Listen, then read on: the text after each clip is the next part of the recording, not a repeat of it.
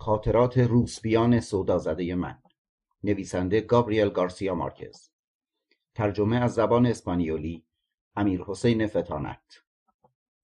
مدیر هنری و طراح جلد ماکان کارندیش.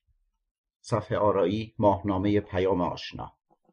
چاپ اول 1384 راوی فرید حامد. درباره نویسنده. گابریل گارسیا مارکز در سال 1928 در آراکاتاکا دهکده ای در سواحل اقیانوس اطلس به دنیا آمد. در سال 1947 در دانشگاه ناسیونال شهر بوگوتا تحصیلات خود را در حقوق و علوم سیاسی آغاز کرد و در همان سال روزنامه ال اسپکتادور اولین داستان او را به چاپ رساند. در سال 1948 به شهر کارتانا داین دیاس مهاجرت کرد و به عنوان روزنامه نگار در روزنامه یونیورسال به کار مشغول شد.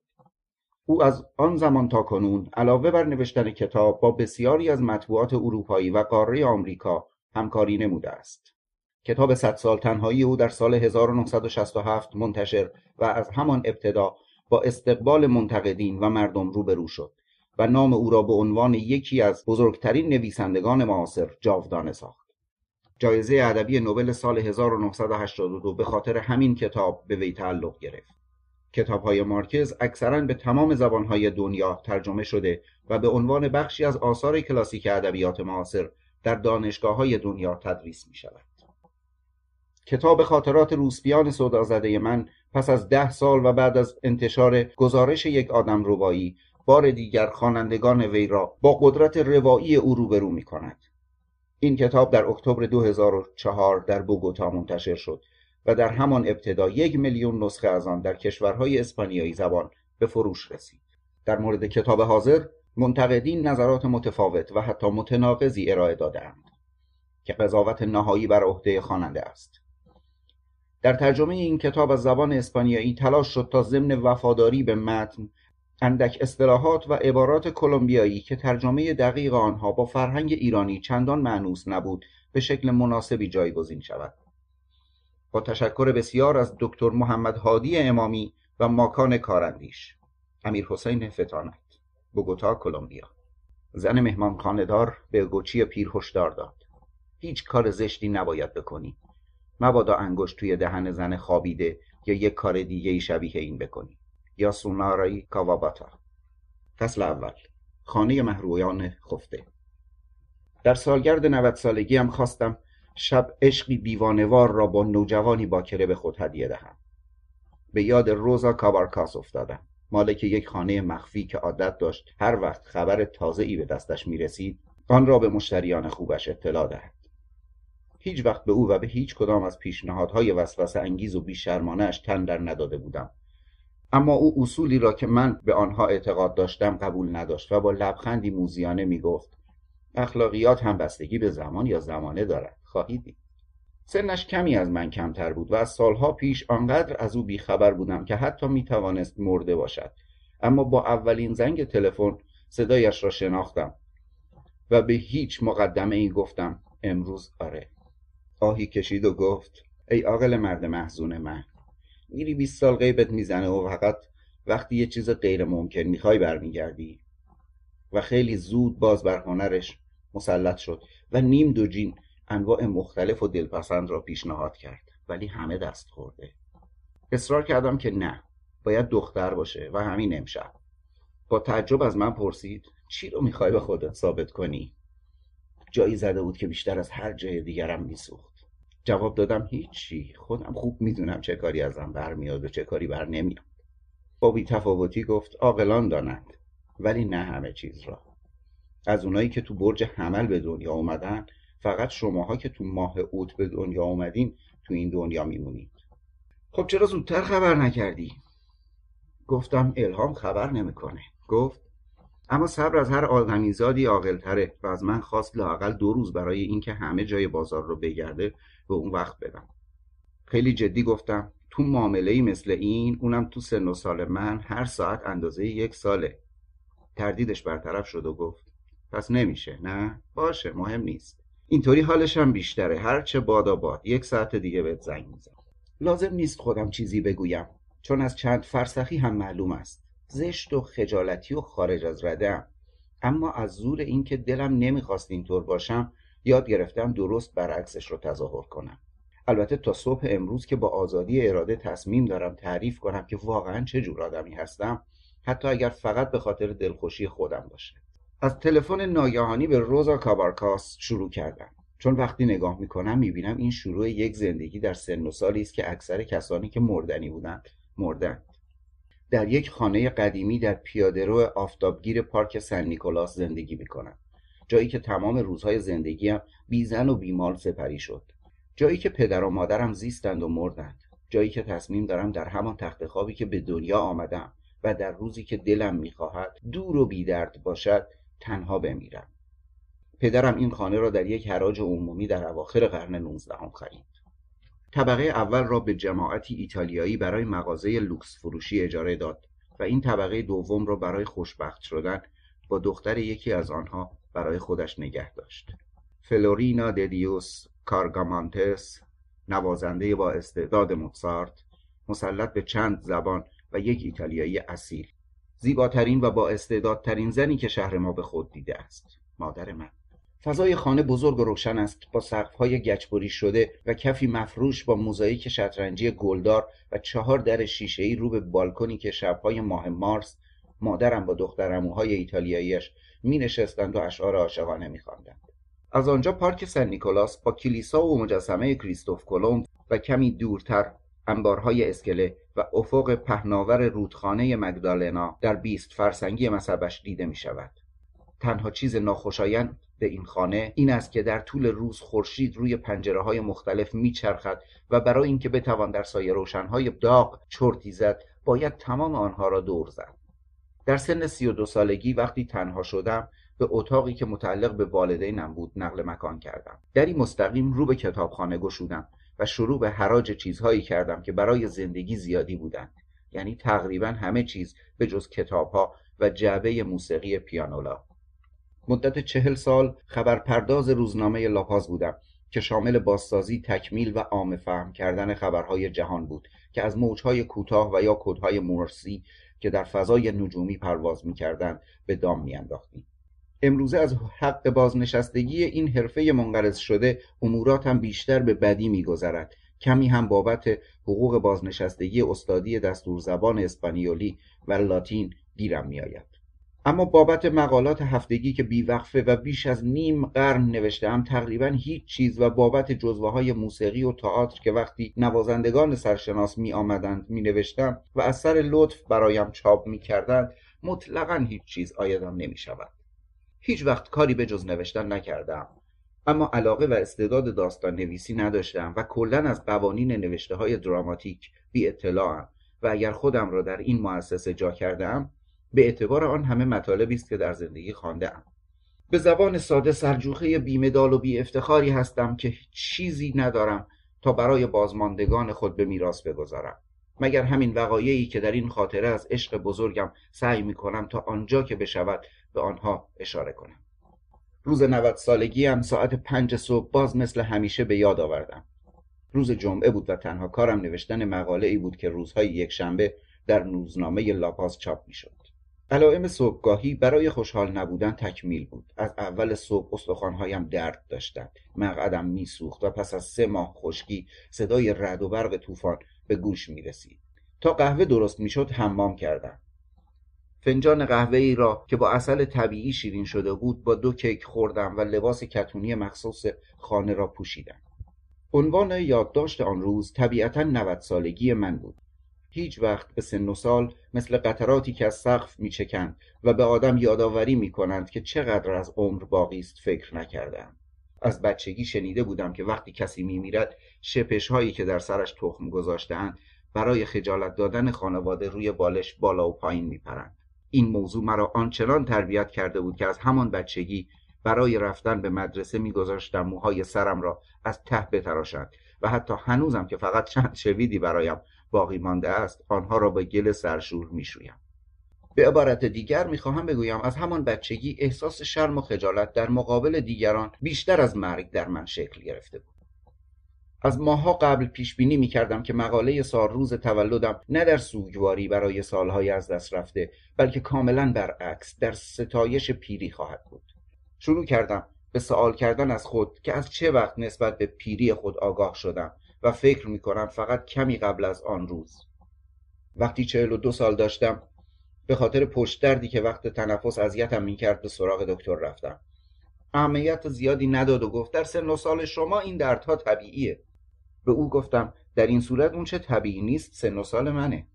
دکتر از سر دلسوزی لبخندی زد و گفت معلومه که فیلسوف هم هستین. اولین بار بود که به سن و سال از نظر پیری فکر کردم ولی طولی نکشید که فراموشم شد. عادت کردم به این که هر روز صبح با دردی تازه که در گذر سالها جایشان و شکلشان عوض شده است بیدار شوم. بعضی وقتها به نظرم می‌رسد که چنگالهای مرگ باشند ولی روز بعد اثری از آنها نیست.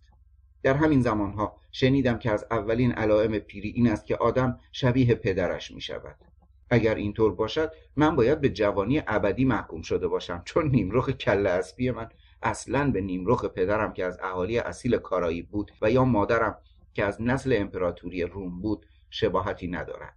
واقعیت این است که اولین تغییرات در پیری آنچنان به آرامی اتفاق میافتد که به سختی به چشم میآیند. آدمی باز خودش را از درون نگاه می کند همانطور که همیشه نگاه می کرده است. اما این دیگرانند که از بیرون به او پیریش را یادآوری می کند در پنجمین دهه شروع کرده بودم به فکر کردن در این باره که پیری چیست و آن وقت بود که متوجه اولین ها در حافظه خودم شدم. خانه را به دنبال عینکم زیر و رو می کردم تا بالاخره متوجه می شدم آن را به چشم زدم و یا اینکه با آن زیر دوش می رفتم و یا آنها را که برای مطالعه بود به چشم میگذاشتم بدون آنکه عینک های دوربین را از چشم برداشته باشم.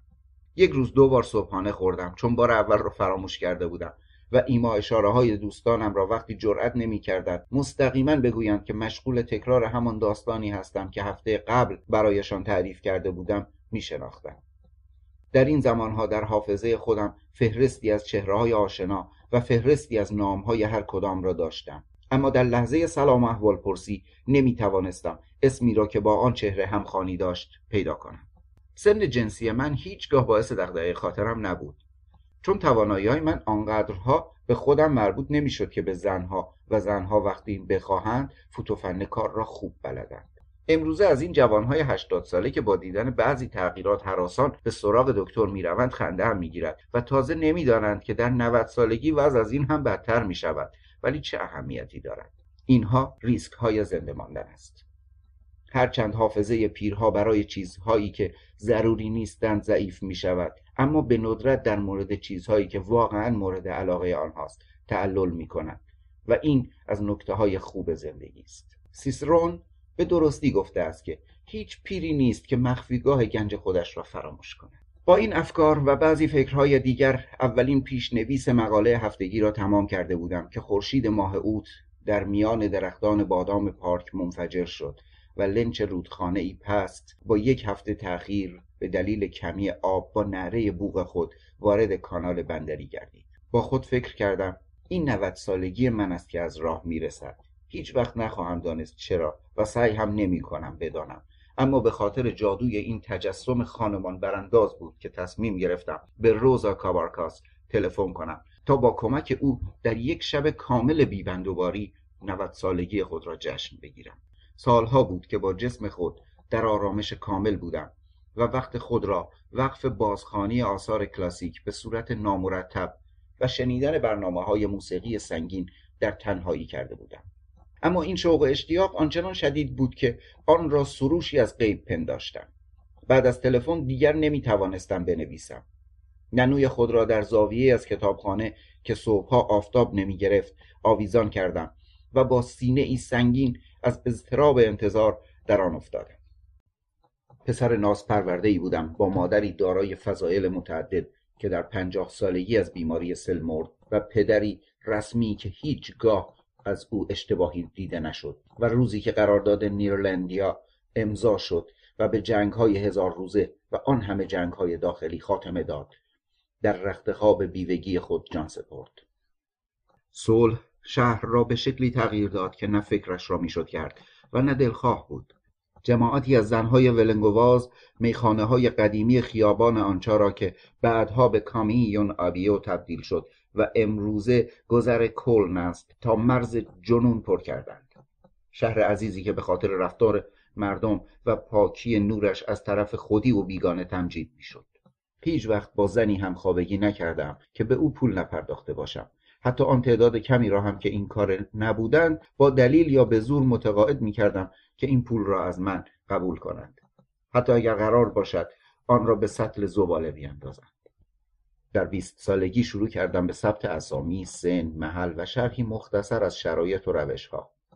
تا پنجاه سالگی 514 زن می شدند که حداقل یک بار با آنها بودم. وقتی جسم دیگری یاری نمی کرد فهرست را قطع کردم. و می توانستم بدون کاغذ و قلم حسابها را به خاطر داشته باشم. خصوصیات اخلاقی خودم را داشتم. هیچ وقت در خوشگذرانی های گروهی و دوره های جمعی شرکت نکردم. نه رازی را با کسی در میان گذاشتم و نه از حادثه های جسم و روح حکایتی را روایت کردم. چون از همان جوانی فهمیده بودم که هیچ کس در امان نیست. تنها رابطه قریب که من تا سالها آن را داشتم با دامیانای با وفا بود. تقریبا دختر بچه بود با چهره سرخپوستی قوی و کوهستانی. کم حرف و سریح که برای اینکه افکارم را وقت نوشتن به هم نزند پا به رهنه می‌رفت. یاد دارم که در نعنوی راه رو مشغول خواندن کتاب لوزانای اندلوس بودم که به طور تصادفی او را دیدم که با دامنی کوتاه که انحنای دلپذیر بدنش را نمایان میساخت در داخل حوزک لباسشویی خم شده بود. اسیر یک تب غیر قابل مقاومت او را از پشت گرفتم. شرطش را تا زانو پایین کشیدم و از پشت تصاحبش کردم. با شکایتی حزنآلود گفت ای ارباب اینو برای خروج ساختند نه دخول لرزشی عمیق وجودش را میلرزاند اما خودش را محکم نگه داشته بود. شرمگین از اینکه او را تحقیر کرده بودم خواستم دو برابر آنچه به گرانترین چهره های آن روزها می پرداختند به او بدهم اما حتی پشیزی را هم قبول نکرد و مجبور شدم حقوقش را با محاسبه مبلغی در ماه بابت همیشه وقت لباس شستن و همیشه بر همان سیاق اضافه کنم. بعضی وقتها فکر می کردم که آن حکایت های رخت خواب می توانستند دستمایه خوبی برای نقل مصیبت های زندگی به بیراه رفته من باشند و عنوان آن از آسمان نازل شد. خاطرات روسپیان سودا زده من.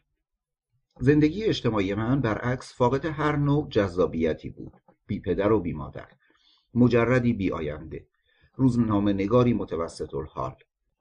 نامزد مرحله نهایی چهار دوره از جشنهای گلازین کارتاینا د ایندیاس و مورد علاقه کاریکاتوریست ها به خاطر زشتی مثال زدنیم به عبارت دیگر یک زندگی از دست رفته که از یک بعد از ظهر در 19 سالگی هم بد شروع شد. روزی که مادرم دستم را گرفت تا ببیند آیا موفق می شود یک گاه شما ایام مدرسه را که من در کلاس اسپانیایی و به فن بیان نوشته بودم. در روزنامه لاپاز به چاپ برساند یا نه. روز یکشنبه همراه با مقدمه ای تشویق کننده از طرف سردبیر روزنامه به چاپ رسید. سالها بعد وقتی فهمیدم مادرم برای چاپ آن و هفت تای بعدی پول پرداخت کرده است دیگر برای خجالت کشیدن خیلی دیر بود. چون ستون هفتگی من از مدتها پیش روی پاهای خودشان راه می‌رفتند و به علاوه خبرپرداز روزنامه و منتقد موسیقی هم بودم. از وقتی دیپلمم را با کارنامه عالی گرفتم همزمان در سه مدرسه دولتی شروع به تدریس کلاس‌های اسپانیایی و لاتین کردم. معلم بدی بودم. دور ندیده بی علاقه و بیرحم نسبت به کودکان بیچاره ای که به عنوان آسانترین راه برای فرار از زورگویی های والدینشان به مدرسه می آمدند. تنها کاری که توانستم برایشان بکنم این بود که زیر وحشت از خطکش چوبیم حداقل اشعار مورد علاقه هم را از من یاد بگیرند. این همه چیزی است که زندگی به من داد و هیچ کاری هم برای بیشتر درآوردن از آن نکردم. در ساعت بین کلاس ها نهار را در تنهایی میخوردم و ساعت شش بعد از ظهر به دفتر روزنامه می‌رفتم تا خبرها را از فضاهای نجومی شکار کنم. ساعت یازده شب با بسته شدن دفتر روزنامه زندگی واقعی من شروع می شد هفته دو یا سه شب را در محله چینی ها می خوابیدم. و با همدمانی آنچنان متنوع که دو بار به عنوان مشتری سال انتخاب شدم پس از خوردن شام در کافه روم در همان نزدیکی ها فاحش خانه ای را به طور تصادفی انتخاب می کردم و یواشکی از در پشتی حیات وارد می شدم. این کار را ابتدا به خاطر حالش می کردم ولی بعدا تبدیل به روال کارم شد و آن هم به خاطر دهنلقی های دونکلوفت های سیاسی بود که اسرار دولتی را با معشوقه های یک شبشان در میان می گذاشتن. بدون اینکه متوجه باشند که افکار عمومی صدای آنها را از پشت تیغه های مقوایی می شنود. طبیعتا از همین راه بود که شنیدم عذب بودن درمان نشدنی من را به بچه بازی شبانه هم نسبت می دهند که با کودکان یتیم خیابان جنایت ارضا می شد. خوشبختانه این را فراموش کردم و یکی از دلایلش هم این بود که چیزهای خوبی را هم که در مورد من گفته می‌شد میشنیدم که برایم ارزش داشتند هیچ وقت دوست خیلی نزدیک نداشتم و آن تعداد کمی هم که نزدیک شدند به نیویورک رفتند. به عبارت دیگر مردند. چون تصور می‌کنم آنجا جایی است که ارواح معذب برای فراموش کردن حقایق زندگی گذشتهشان به آنجا پناه می‌برند. از زمان بازنشستگی کار چندانی نکردم جز بردن کاغذهایم در عصرهای جمعه به دفتر روزنامه و یا بعضی کارهای دیگر مثل شرکت در کنسرت‌های هنرهای زیبا. بازدید از نمایشگاه های نقاشی در مرکز هنر که عضو مؤسس آن هم هستم هر از چندی شرکت در سخنرانی های جمعیت بهبود عمومی و یا یک رویداد بزرگ مثل فصل هنرهای نمایشی در تئاتر آپولو. در جوانی به سالن سینماهای روباز می‌رفتم که یک ماه گرفتگی یا سرماخوردگی شدید ناشی از بارانهای بیمهار می‌توانست غافلگیرمان کند. اما بیشتر از فیلم به پرنده های شب علاقه من بودم. که به بهای بلیت ورودی یا مجانی و یا نسیه هم خوابگی می‌کردند.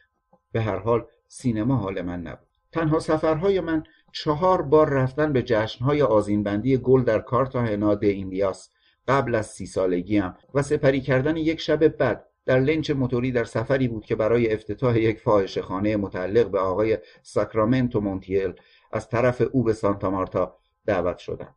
از نظر زندگی داخلی کمخور و ساده خورم. وقتی دامیانا پیر شد و دیگر در خانه غذا نمیپخت تنها غذای مرتب من کوکوی سیب زمینی در کافه روم بعد از بسته شدن روزنامه بود. و بدین منوال در آستانه 90 سالگیم بی نهار مانده بودم و در انتظار خبری از روزا کابارکاس نمی توانستم حواسم را روی نوشته ها متمرکز کنم. سیرسیرک ها در گرمای دو بعد از ظهر سر و صدا می کردند و گردش خورشید روی پنجره ها مجبورم می کرد که سه بار محل نور را عوض کنم. همیشه به نظرم می رسید که روزهای تولد من گرمترین روزهای سالند و یاد گرفتم که آن را تحمل کنم. اما اون روز حال و حوصله‌ام اجازه این را هم نمی‌داد. در ساعت چهار سعی کردم با شنیدن شش سویت برای ویولونسل تنها از سپاسیان باخ با آخرین اجرای پابلو کاسالز به خودم آرامش دهم. به نظر من از همه موسیقی های دیگر آرامش بخش ترن. اما به جای آرامش همیشگی دچار رخبت شدم. با قطعه دوم که به نظرم کمی بیرمق است به چرت افتادم. و در خواب صدای ناله ویولونسل با ناله قایق تنهایی که دور می‌شد در هم آمیخت. درست در همین وقت تلفن بیدارم کرد و صدای زنگ زده روزا کابارکاس مرا به زندگی برگرداند. گفت مثل دیوونه ها شانس داری. یه جوجه بود بوغلمونی برات پیدا کردم که از هر چی فکر می‌کردی بهتره. اما یک اشکال داره. به زحمت چهارده سالش میشه.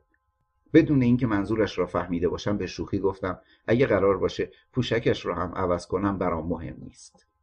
گفت برا نمیگم ولی قرامت سه سال زندون رفتنش رو کی میده؟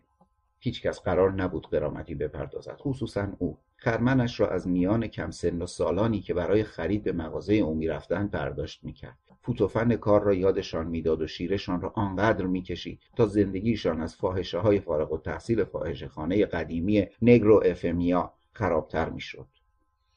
هیچ وقت جریمه ای نپرداخته بود چون حیات خانهش پاتوق مقامات محلی بود. از فرماندار گرفته تا پایین ترین رتبه کارمندان و قابل تصور نبود که اگر صاحب خانه هوس انجام کار خلافی داشته باشد از قدرت و حمایت چیزی کم و کسر بیاورد. به این ترتیب هدف از این تقلاهای ساعت آخر چانه زدن و بهره برداری بیشتر از انجام خدماتش بود. هرچه مجازاتش بیشتر قیمتش هم گرانتر. تفاوت قیمت با اضافه کردن دو پزو روی سرویس مرتب شد و قرار شد که ساعت ده شب با پنج پزو نقد و پرداخت از پیش در خانهش حاضر باشد نه حتی یک دقیقه زودتر چون دخترک باید خواهر و برادرهای کوچکش را غذا می‌داد و میخواباند و مادرش را که به خاطر روماتیسم زمینگیر شده بود به رخت خواب می‌برد چهار ساعت وقت باقی مانده بود. همینطور که زمان میگذشت قلب من هم از تشویش چنان پر می‌شد که نفس کشیدن را برایم سخت می‌کرد تلاش بیهوده ای کردم تا با تشریفات لباس پوشیدن وقت را بگذرانم. کار تازه نبود که بکنم. حتی دامیانا هم می‌گوید تشریفات لباس پوشیدن من به سادگی یک کیشیش است. تیغ صورتم را برید. باید صبر می‌کردم تا آب دوش که به خاطر تابش گرمای آفتاب به لوله ها داغ شده بود خنک شود و با اندک تلاشی که برای خشک کردنم با حوله به خرج دادم باز دوباره عرق کردم.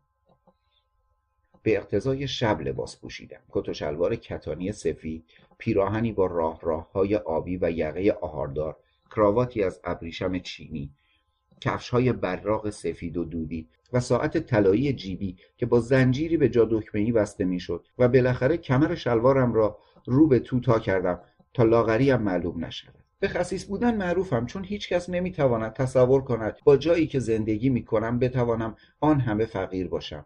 اما واقعیت این است که شبی مثل آن شب خیلی پایم را از گلیم خودم درازتر کردم. از صندوق پسندازی که زیر تختم جاسازی شده بود دو پزو برای اجاره اتاق چهار پزو برای خانم رئیس سه پزو برای دخترک و پنج پزو برای شام و مخارج متفرقه احتمالی برداشتم. به عبارت دیگر همان چهارده پزویی که روزنامه ماهانه بابت مقالات روزهای یکشنبه به من می‌داد. آنها را در یک جیب مخفی داخل کمربندم گذاشتم و با یک عطرپاش به خودم ودوکلون لانمن و بارکلی زدم. صدای ضربه وحشت را حس کردم و با اولین ناقوس ساعت هشت پلکانهای تاریک را کورمال کورمال و عرق کرده از ترس پایین آمدم و به شب مشعشع قبل از نود سالگیم وارد شدم هوا خنک شده بود در گذر کلن گروهی از مردان تنها در میان تاکسی هایی که در کنار خیابان به حالت روشن توقف کرده بودند با سر و صدای زیاد در مورد فوتبال مجادله می کردند. یک گروه جاز زیر درختان پرشکوفه ماتاراتون والس بیرمقی را مینواخت. یکی از روسپیان بیچاره که مشتریان خود را از میان صاحب منصبان خیابان محضردارها شکار می کند از من سیگار همیشگی را خواست و من هم جواب همیشگی را دادم. سی و سه سال و دو ماه و شانزده روزه که ترک کردم. وقت عبور از مقابل میله طلایی خودم را در ویترین های روشن برانداز کردم. از آنچه خودم حس می کردم پیرتر و بد لباستر بودم. کمی قبل از ساعت ده سوار یک تاکسی شدم و برای اینکه راننده نفهمد واقعا به کجا می‌روم از او خواستم که مرا به گورستان اونیورسال ببرد با شیطنت از آینه مرا نگاه کرد و گفت اینجوری مرا نترسونه های فهمیده. کاش که خدا منو هم مثل تو اینطوری زنده نگه می داشت چون پول خورد نداشت با هم مقابل گورستان پیاده شدیم و مجبور شدیم برای خورد کردن پول به مقبره برویم. یک بار فکسنی که مستهای آخر شب در آنجا برای مرده هایشان گریه می‌کردند. وقتی حساب راننده را پرداخت می‌کردم خیلی جدی گفت مواظب باش جناب خونه روزا کابارکاس اصلا اون چیزی نیست که سابق بود. نتوانستم حداقل از او تشکر نکنم و مثل همه مردم ایمان آوردم که زیر آسمان هیچ رازی نیست که از راننده های گذر کلن مخفی بماند. وارد محله فقیرانه ای شدم که با آنچه در دوران خودم میشناختم شباهتی نداشت. همان خیابانهای عریض با شنهای گرم و خانههایی با درهای باز دیوارهای تختهای کپک زده سقفهایی از برگ نخل و حیاتهایی مفروش با سنگ ریزه. اما مردمش آرامش گذشته ها را از دست داده بودند. در بیشتر خانه ها خوشگذرانی های جمعه شبها برقرار بود با صدای تبلها و سنجها که در اندرون آدمی تنین میانداخت. هر کسی می توانست با پرداخت نیم پزو به هر کدام از محفل هایی که دوست داشت وارد شود و یا در مجاورت خانه بایستد و مجانی برقصد. از خجالت به خاطر لباس های آنچنانی که به تن داشتم با تشویش راه می‌رفتم. اما هیچ کس به من توجهی نداشت. به جز مرد سیاه ژنده پوشی که در پشت در خانه ای به حالت نشسته چرت می‌زد و از ته دل خطاب به من فریاد کشید. خدا حافظ دکتر خوش بگذره. غیر از اینکه از او تشکر کنم چه کار دیگری می‌توانستم بکنم؟ قبل از اینکه به آخرین سربالایی برسم سه بار مجبور شدم نفس تازه کنم. از آنجا ماه مسین و بزرگی را دیدم که در افق بالا آمده بود و یک وضعیت اضطراری و پیش بینی نشده شکمم مرا نسبت به عاقبت کار حراسان کرد. اما به خیر گذشت. انتهای خیابان جایی که محله به جنگلی از درختان میوه ختم می‌شد وارد مغازه روزا کابارگاس شدم. شباهتی به گذشتهش نداشت. بی سر و صداترین و به همین دلیل هم از معروفترین خانم رئیس ها بود. زنی با هیکلی بزرگ که می‌خواستیم او را به خاطر جسته عظیم و مهارتش در خاموش کردن آتش به عنوان افسر آتش نشانی تاجگذاری کنیم. اما تنهایی با آنچنان مهارتی بدنش را نحیف پوستش را سوخته و صدایش را تیز کرده بود که بیشتر به دخترکی پیر شبیه بود. از گذشته ها فقط دندانهای کاملش با یکی از آنها که برای لوندی روکش طلا گذاشته بود باقی مانده بود. برای شوهرش که بعد از پنجاه سال زندگی مشترک مرده بود دائم در لباس عذا بود و به خاطر مرگ تنها پسرش که او را در معاملات خلافش کمک می‌کرد یک کلاه مشکی لبهدار هم اضافه شده بود. تنها چشمهای براق و شرورش زنده بودند و از آنها فهمیدم که خلق و خوی او عوض نشده است. نوری ضعیف در سقف مغازه روشن بود و تقریبا هیچ چیز برای فروش در قفسه ها وجود نداشت و حتی به درد نمای سوری کسب و کاری نمی‌خورد که دهن به دهن همه می‌دانستند چیست. اما هیچ کس از بیرون آن را تشخیص نمی‌داد. روزا کابارکاس سرگرم راه انداختن یک مشتری بود که با نوک پا وارد شدم. نمی‌دانم واقعا مرا نشناخت. و یا برای اینکه حالتش را حفظ کرده باشد تظاهر کرد. روی نیمکت انتظار نشستم تا فارغ شود و سعی کردم در حافظه هم او را آنطور که میشناختم به یاد آورم. آن وقتها که هر دو سرحال بودیم بیشتر از دو بار مرا از وضعیت اضطراری نجات داده بود.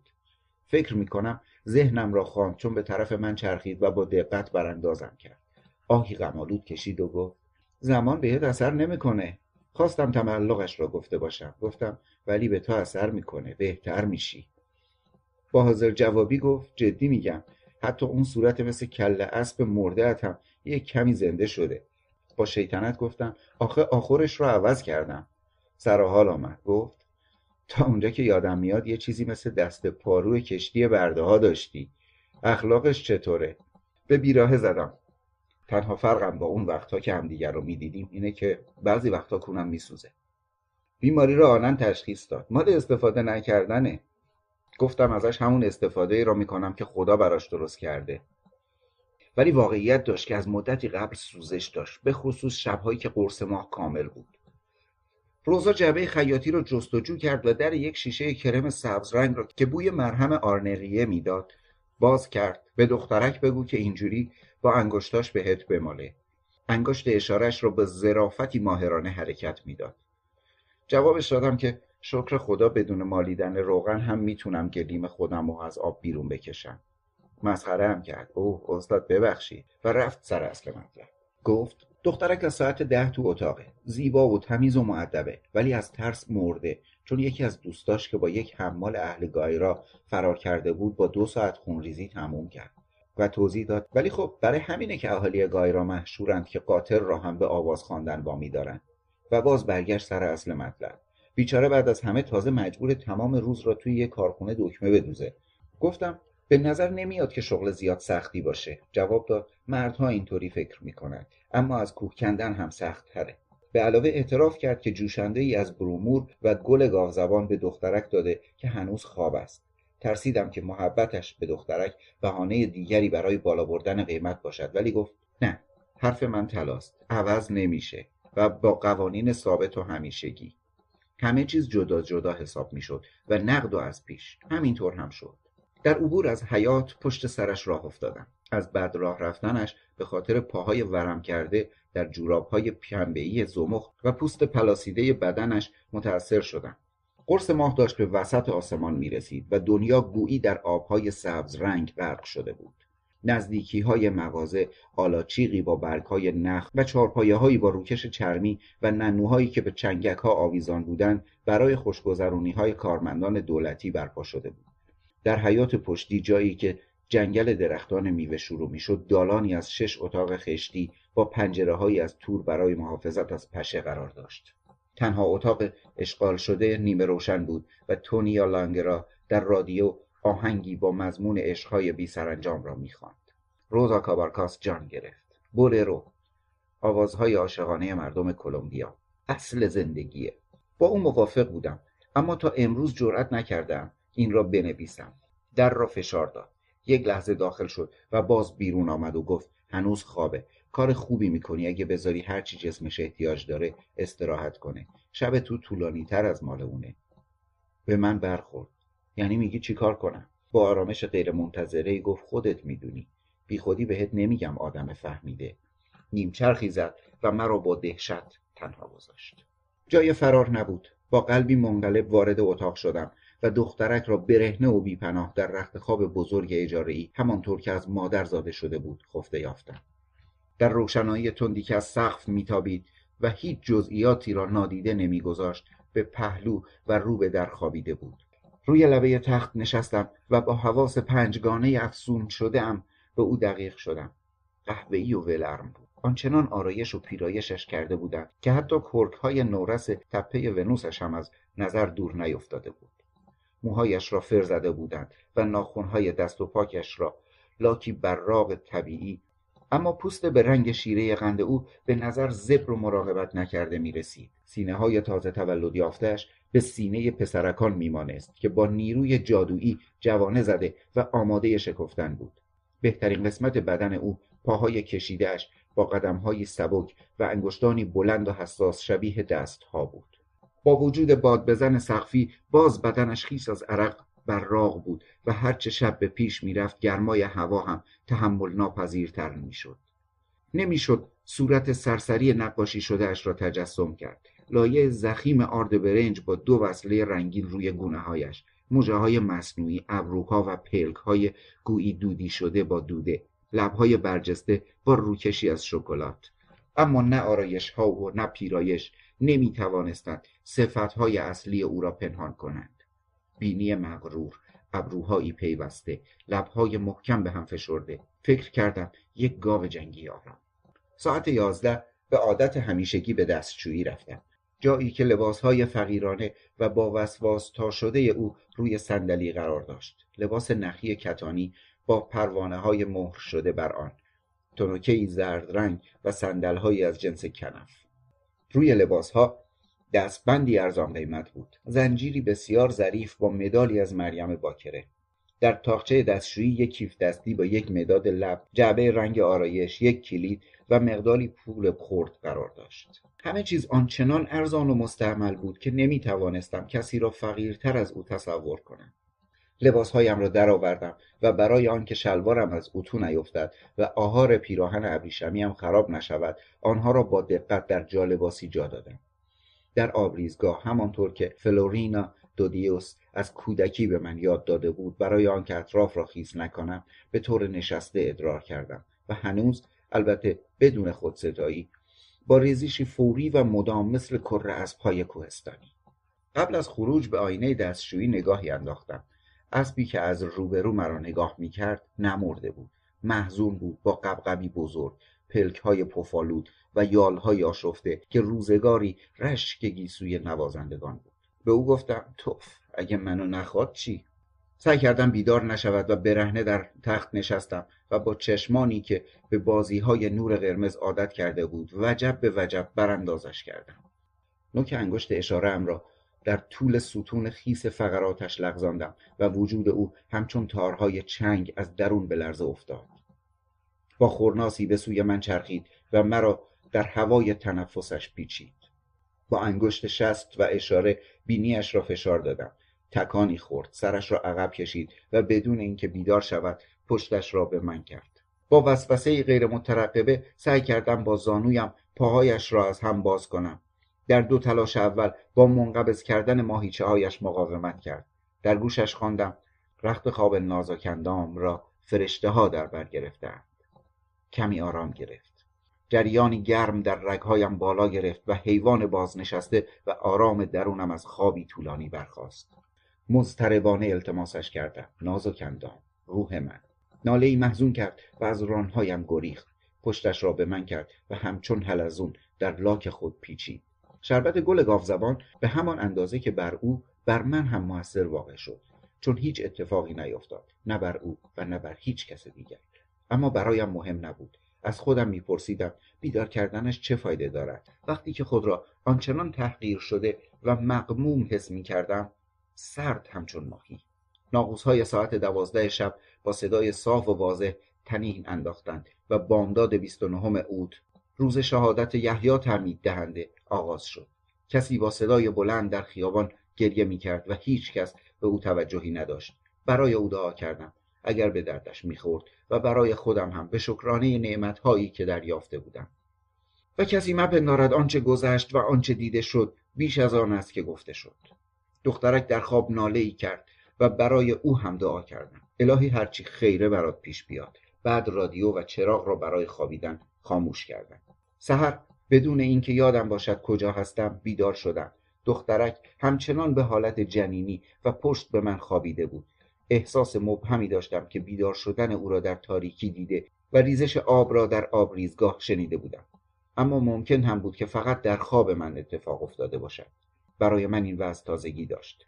ترفندهای اقواگری را نمی‌دانستم و همیشه معشوقه های یک شبه را به تصادف و بر حسب قیمت و نه آنها انتخاب کرده بودم. با عشق بازی بی عشق بیشتر وقتها نیمه پوشیده و همیشه در تاریکی تا خود را بهتر از آنچه بودیم تصور کنیم. آن شب لذت بیمانند اندیشیدن به جسم زنی خفته را بی جبر امیال و رنج شرم کشف کردم. ناآرام از اینکه یادداشت‌های هفتگیم باید قبل از ساعت دوازده روی میز تحریریه باشد ساعت پنج از خواب برخواستم تخلیه سر وقتم را توأم با سوزش هنگام قرص کامل ماه انجام دادم و وقتی زنجیر مخصوص ریزش آب را کشیدم احساس کردم بغزهای دیرینم در چاهک فرو رفتند. وقتی شاداب و لباس پوشیده به اتاق خواب برگشتم دخترک در نور نوازش بخش صبحگاهی تاق باز در پهنای تخت خواب با دستهای باز صلیب وار خوابیده و مالک مطلق باکرگی خیش گفتم خدا حفظت کنه. تمام پولی را که باقی مانده بود مال او و مال من روی بالش گذاشتم و بو بوسه ای بر پیشانیش برای همیشه از او خداحافظی کردم. خانه مثل تمام فاحش خانه های وقت سحر نزدیکترین جا به بهشت بود. برای اینکه با کسی روبرو نشوم از در رو به باغ بیرون رفتم زیر آفتاب سوزان خیابان سنگینی نوت سالگی خود را حس کردم و دقیقه به دقیقه شروع به شمردن دقایق شبهایی کردم که تا مرگم باقی مانده بود این خاطرات را در بقایای اندکی که از کتابخانه والدینم به جا مانده و قفسه های آن به برکت پشتکار بیتها در حال فرو ریختن است می نویسم. دست هم برای آنچه در این دنیا برایم باقی مانده است که انجام بدهم لغتنامه های متنوعی را که دارم کفایت می کند به علاوه دو مجموعه قصاید ملی نوشته بنیتو گالدس و کتاب کوهستان جادویی که به من آموخت تا شوخ های مادرم را که سل پژمردهاش کرده بود بفهمم. برخلاف سایر اساسیه منزل و خودم میزی که روی آن می نویسم با گذشت زمان هنوز خوب و سالم مانده است. دلیلش هم این است که آن را پدر بزرگ پدریم که نجار قایق ساز بود از چوب علا ساخت. هر روز صبح حتی اگر چیزی برای نوشتن نداشته باشم با چنان نظم و ترتیبی به سراغش رفتم که منجر به از دست دادن عشقهای زندگیم شده است. کتابهای مکمل دم دستم است. دو دایره المعارف تصویری آکادمی سلطنتی اسپانیا سال 1903 گنجینه زبان اسپانیایی تعلیف سباستیان د کوباروبیا دستور زبان آندرز بیو و در صورتی که شکی از نظر معانی لغات باشد که غالبا هم هست لغتنامه نوین ایدئولوژی خولیو کاسارز به خصوص برای لغتهای مترادف و متضاد. لغتنامه زبان ایتالیایی نیکولا زینگارلی برای استفاده از زبان مادریم که از گهواره آن را آموخته بودم. و لغتنامه لاتین که چون مادر آن دو زبان دیگر است آن را از زمان تولدم می‌دانم در سمت چپ میز همیشه پنج ورق کاغذ به اندازه اداری برای مقاله های روزهای یکشنبه و محوزه پودر نامه قرار گرفته است که آن را به بالشتک خوشکنهای جدید ترجیح می دهم. در طرف راستم قلم و جاقلمی سبک وزنی با آویزه طلایی وجود دارد. هنوز هم با حروف شکسته می نویسم که فلورینا دودیوس به من آموخت. برای اینکه خطم شبیه خط اداری شوهرش که تا آخرین نفس یک محضردار رسمی و حسابدار قسم خورده باقی ماند نشود. چندی قبل در روزنامه دستور آمد که برای محاسبه دقیقتر متون و اطمینان بیشتر از حروف چینی از ماشین تحریر استفاده شود اما هیچ وقت به این کار عادت نکردم و به خاطر امتیاز ناخوشایند قدیمی ترین کارمند بودن همینطور متنها را با دست می نوشتم و بعدها با نک زدنهای مرغ مانند به دکمه ها از ماشین تحریر میگذرانم. امروز روز بازنشسته و نه از کار افتاده از امتیاز مقدس نوشتن در خانه برخوردارم. با تلفن قطع شده تا کسی مزاحمم نشود و بدون ممیزی که از بالای شانه هایم در کمین هر آنچه می نویسم باشد. بی سگ و بی پرنده و بی خدمتگار زندگی می کنم به جز دامیانای با وفا که مرا از درد سرهایی که فکرش را هم نمی کردم نجات داده است و هنوز هم یک روز در هفته با همین حالی که دارد با چشمان ذهن ضعیف شده برای کارهایی که باید انجام بشود میآید. مادرم در بستر مرگ به من التماس کرد تا وقتی جوانم با زنی سفید ازدواج کنم و حداقل سه بچه داشته باشم که یکی از آنها دختری باشد هم اسم او که اسم مادر و مادر بزرگش هم بود. به فکر این تقاضای مادرم بودم اما برای من جوانی معنایی داشت که هیچ وقت به نظرم خیلی دیر نمی رسید تا یک بعد از ظهر داغ که در خانه خانواده پالومار کاسترو در محله پالومار در اتاقی را اشتباهی باز کردم و هیمنا ارتیز دختر کوچک خانواده که برهنه در اتاق مجاور خوابیده بود غافلگیر شد.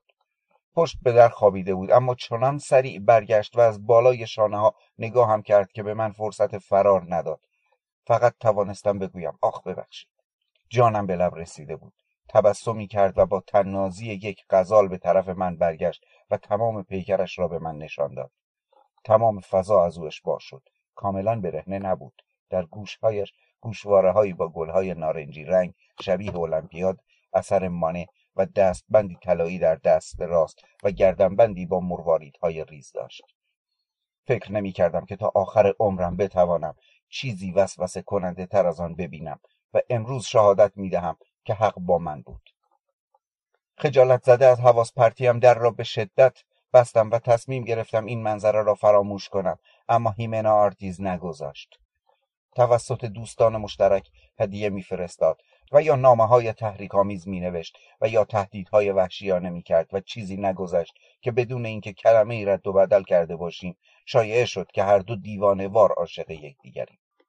مقاومت کردن غیر ممکن بود. چشمانی شبیه گربه وحشی داشت. با لباس و بی لباس بدنی اقواگر با موهای پرپشت طلایی و انبوه که عطر زنانه آن باعث گریه های شبانه من از شدت عجز می‌شد. هرچند می‌دانستم با عشق فرق دارد اما جذابیت شیطانی او چنان سوزنده بود که با هر فاحشه چشم سبزی که سر راهم قرار می گرفت خودم را تسکین می دادم. هیچ وقت نتوانستم آتش خاطره تخت خواب پرادومار را فراموش کنم و به همین دلیل به خواستگاری رسمی رد و بدل حلقه و اعلام خبر عروسی قبل از روز نزول روح القدس تسلیم شدم. انفجار این خبر در محله چینی ها بیشتر از محافل اجتماعی صدا کرد. آنچه ابتدا با تمسخر شروع شد و به اختلاف نظری جدی در محافل روشنفکری تبدیل شد که ازدواج را بیشتر امری مسخره می‌دانستند تا مقدس. مراسم نامزدی با تمام آداب و رسوم اخلاقیات مسیحی در ایوانی پر از گلهای ارکیده و سرخصهای آویزان در منزل نامزدم انجام گرفت. ساعت هفت شب با لباس سفید کتانی و هدیه‌ای از صنایع دستی و یا شکلات سوئیسی می آمدم و تا ساعت ده شب با رمز و اشاره تحت نظارت امه آرهنیدا که مثل کشیکچیان داستانهای عاشقانه آن دوران از همان چشم به هم زدن اول به خواب می‌رفت حرف می‌زدیم هرچه بیشتر یکدیگر را میشناختیم هیمنا درنده تر می‌شد و هرچه هوای ماه جوان بیشتر رو به شرجی می‌رفت نیمتنه و دامن خود را نازکتر می‌کرد و قابل تصور است که در بازی سایه روشن نور چه قدرت تخریب کننده ای داشت. دو ماه پس از نامزدی حرفی برای گفتن نداشتیم و بدون اینکه مستقیما چیزی بگوید با بافتن کفش های کاموایی برای نوزاد مسئله بچه را پیش کشید. من نامزد سربزیر با او شروع کردم به یادگیری فن بافندگی و بدین منوال اوقات ما تا وقت باقی مانده به مراسم عروسی به بیهودگی سپری می‌شد. من با بافتن کفشک هایی به رنگ آبی برای نوزاد پسر و او به رنگ صورتی برای دختر تا معلوم شود چه کسی برنده خواهد شد تا اینکه تعداد کفشک ها برای بیش از پنجاه نوزاد کفایت می‌کرد. قبل از اینکه ساعت ده اعلام شود سوار یک درشکه می شدم و به محله چینی ها می رفتم تا شبم را در آرامش خداداد زندگی کنم. مراسم پر سر و صدای ودا و عذبها که در محله چینی ها برای من گرفته می‌شد خلاف جهت شب نشینی های رسمی محافل اجتماعی حرکت می‌کرد. تناقضی که به درد این می‌خورد که بفهمم واقعا کدام یک از این دو دنیا متعلق به من است. تصور می‌کردم که هر دو ولی هر کدام به جای خود چون از هر یک دیگری را می‌دیدم که همچون کشتی هایی که در میانه دریا از یکدیگر دور می‌شوند با ناله های دلخراش دور می‌شد. شب قبل از عروسی مراسم رقص در ید قدرت الهی شامل یک برنامه اختتامیه بود که فقط ممکن است به فکر کشیشی خطور کند که در نفس اماره رسوب کرده است. کارکنان زن را تور عروسی با تاج گلهایی از بهار نارنج پوشاند تا با من عقدی ملکوتی ببندند. شبی بود پر از توهین به مقدسات که در آن بیست و دو نفر از آنها سوگند عشق و اطاعت خوردند و من هم به نوبه خود به آنها وعده وفاداری و تأمین مهاش حتی تا بعد از مرگم را دادم از شدت دلواپسی غیرقابل درمان خوابم نمی برد از صبح سحر شروع کرده بودم به شمارش گذر قدم اغربه ها در ساعت کلیسا تا صدای ناغوز های حراساور ساعت هفت شب که باید در کلیسا حاضر می شدم. زنگ تلفن از ساعت هشت شروع شد. طولانی، وحشت آور و غیر مترقبه و بیش از یک ساعت طول کشید. کمی قبل از ساعت ده در خانه به صدا درآمد. اول با مشت و بعد با فریاد صداهای آشنا و نفرت آلود. می ترسیدم که در را از جا بکنند اما در ساعت یازده خانه همچون آرامش بعد از هر فاجعه بزرگی ساکت شد. بعد برای او و برای خودم گریه کردم و از ته دل دعا کردم که هرگز در عمرم با او روبرو نشوم یکی از قدیسین حرف مرا نصف شنید چون هیمنا آرتیز همان شب از مملکت خارج شد و تا 20 سال بعد متعهل و با هفت بچه که می توانستند بچه های من باشند برنگشت. با این آبروریزی اجتماعی زحمت زیادی کشیدم تا کار و ستون هفتگیم را در روزنامه لاپاز از دست ندهم. اما به این دلیل نبود که مقالات من به صفحه یازدهم منتقل شد بلکه به دلیل سرعت کورکورانه ای بود که قرن بیستم آمد. توسعه. استوره شهر شد و همه چیز عوض شد. هواپیماها پرواز کردند و کارمندی کیسه نامه ای را از یک هواپیمای یونکر پرتاب کرد و پست هوایی اختراع شد. تنها چیزی که بر همان روال سابق ادامه یافت یادداشت‌های من در روزنامه بود. نسل جدید با آنها همچون اجساد مومیایی گذشته که باید نابود می شدند دست به گریبان شد. اما من آنها را بر همان روال سابق و بی تغییر در مقابل امواج نوگرایی نگاه داشتم. نسبت به همه چیز کر بودم. چهل سال ادامه داده بودم اما روزنامه نگاران جوان آن را ستون نافهم حرامزاده نام گذاشته بودند. مدیر آن زمان مرا در دفتر کارش احضار کرد و از من خواست که خود را با امواج جدید هماهنگ کنم. با حالت رسمی و درست مثل اینکه او همین حالا آن را اختراع کرده باشد به من گفت دنیا داره پیش میره.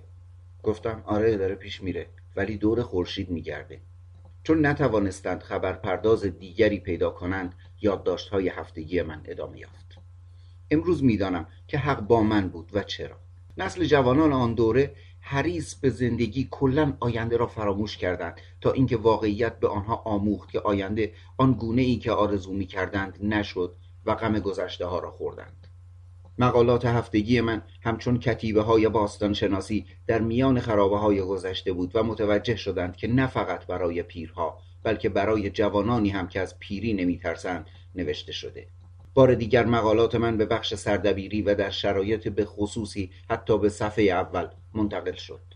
هر کس از من سوال کند همیشه راستش را به او می‌گویم.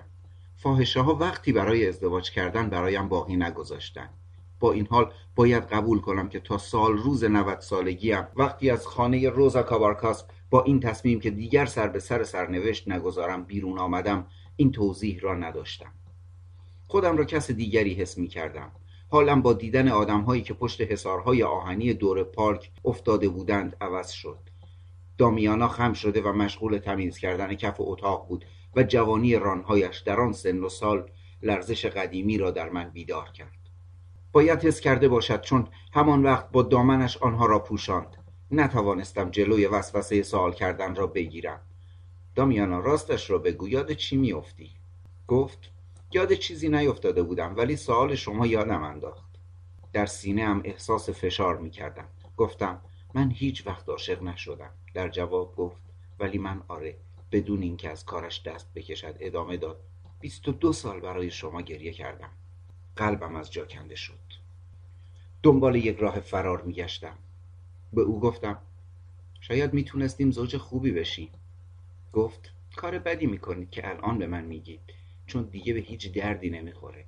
وقتی از خانه خارج می‌شد خیلی راحت و طبیعی به من گفت شاید باور نکنی ولی شکر خدا هنوز باکره هستم کمی بعد متوجه شدم که در جابجای خانه گلدانهای گل سرخ گذاشته بود و کارتی روی بالشم. آرزو دارم که صد ساله شوی. با این طعم تلخ در مذاقم نشستم و یادداشتهایی را که از روز قبل نیمه تمام گذاشته بودم ادامه دادم. در کمتر از دو ساعت یک نفس آن را تمام کردم و مجبور شدم عقده های دلم را در آن طوری خالی کنم که کسی صدای ناله هایم را نشنود. بر اثر یک الهام ناگهانی تصمیم گرفتم به عنوان آخرین کلامی که به عمری دراز و آبرومند پایان می‌داد بی آنکه مرگ من موجب آن شده باشد مقاله را تمام کنم. قصد داشتم آن را در نگهبانی روزنامه بگذارم و به خانه برگردم اما نتوانستم. تمام کارمندان منتظر من بودند تا تولدم را جشن بگیرند. ساختمان اداری در حال تعمیر و داربست ها و نخاله ها همه جا پخش بودند اما به خاطر جشن کار تعطیل شده بود. روی یک میز چوبی نوشیدنی ها و هدایای پیچیده شده در کاغذهای رنگی قرار داشت. گیج از برق نور دوربین ها با همه عکس یادگاری گرفتم. از اینکه خبرنگاران رادیو و سایر روزنامه های شهر آنجا بودند خوشحال شدم.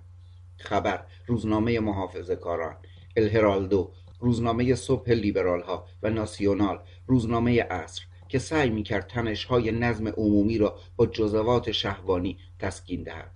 جمع بودنشان با هم هیچ تعجبی نداشت چون در روحیه این شهر همیشه از این نکته استقبال شده بود که حتی وقتی ژنرال ها جنگ همه جانبه مطبوعاتی را با یکدیگر تدارک می‌بینند دوستی میان سربازان دست نخورده باقی بماند. ممیز رسمی آقای هرونیما اورتگا هم خارج از وقت اداری آنجا بود. او را مرد نفرت آور ساعت نه مینامیدیم چون همیشه درست همین ساعت از شب با قلم خونریزش وارد می‌شد. همانجا میماند تا مطمئن شود حتی یک کلمه در چاپ فردا از زیر دستش در نرفته باشد. از من به خاطر ابداعاتم در دستور زبان و یا به خاطر اینکه کلمات ایتالیایی را هر وقت که به نظرم گویاتر از کلمات اسپانیایی می رسید بدون گیومه به کار می بردم که قاعدتا استفاده نامشروع از زبانهای همریشه است نوعی دلخوری شخصی داشت. پس از چهار سال با هم کلنجار رفتن هر دو یکدیگر را به عنوان خاری در روح خود پذیرفته بودیم. منشیها کیکی را با 90 شمع روشن که برای اولین بار مرا با شمار سالهای زندگیم روبرو می کرد به سالن آوردند. وقتی برایم تولدت مبارک میخواندند به زحمت اشک خود را نگاه داشتم و بی هیچ دلیلی به یاد دخترک افتادم. احساس دلخوری نبود. بلکه ترحمی دیررس برای موجودی بود که انتظار نداشتم دوباره او را به یاد آورم. فرشته خیال گذر کرده بود که کسی کاردی را برای بریدن کیک در دستم گذاشت. هیچ کس از ترس مسخره شدن جرأت نکرد سخنرانی کوتاهی ایراد کند. من که ترجیح می‌دادم بمیرم تا جواب دهم. برای خاتمه دادن به مهمانی رئیس تحریریه که هیچ وقتم از او چندان خوشم نمی آمد همه را به واقعیت بیرحم برگردان خب حالا 90 ساله گرامی مقالت کو؟ در واقع تمام بعد از ظهر سوزش آن را در جیبم مثل آتش حس می کردم اما آنچنان تحت تاثیر احساسات قرار گرفته بودم که دلم نمی‌خواست با اعلام استعفای خود مهمانی را خراب کنم. گفتم این مرتبه مقاله در کار نیست. رئیس تحریریه برای قصوری که از قرن قبل سابقه نداشت از من رنجید. گفتم شب چنان سختی را گذراندم که امروز صبح خنگ از خواب بلند شدم. حداقل برای یک بار هم که شده اینو بفهم.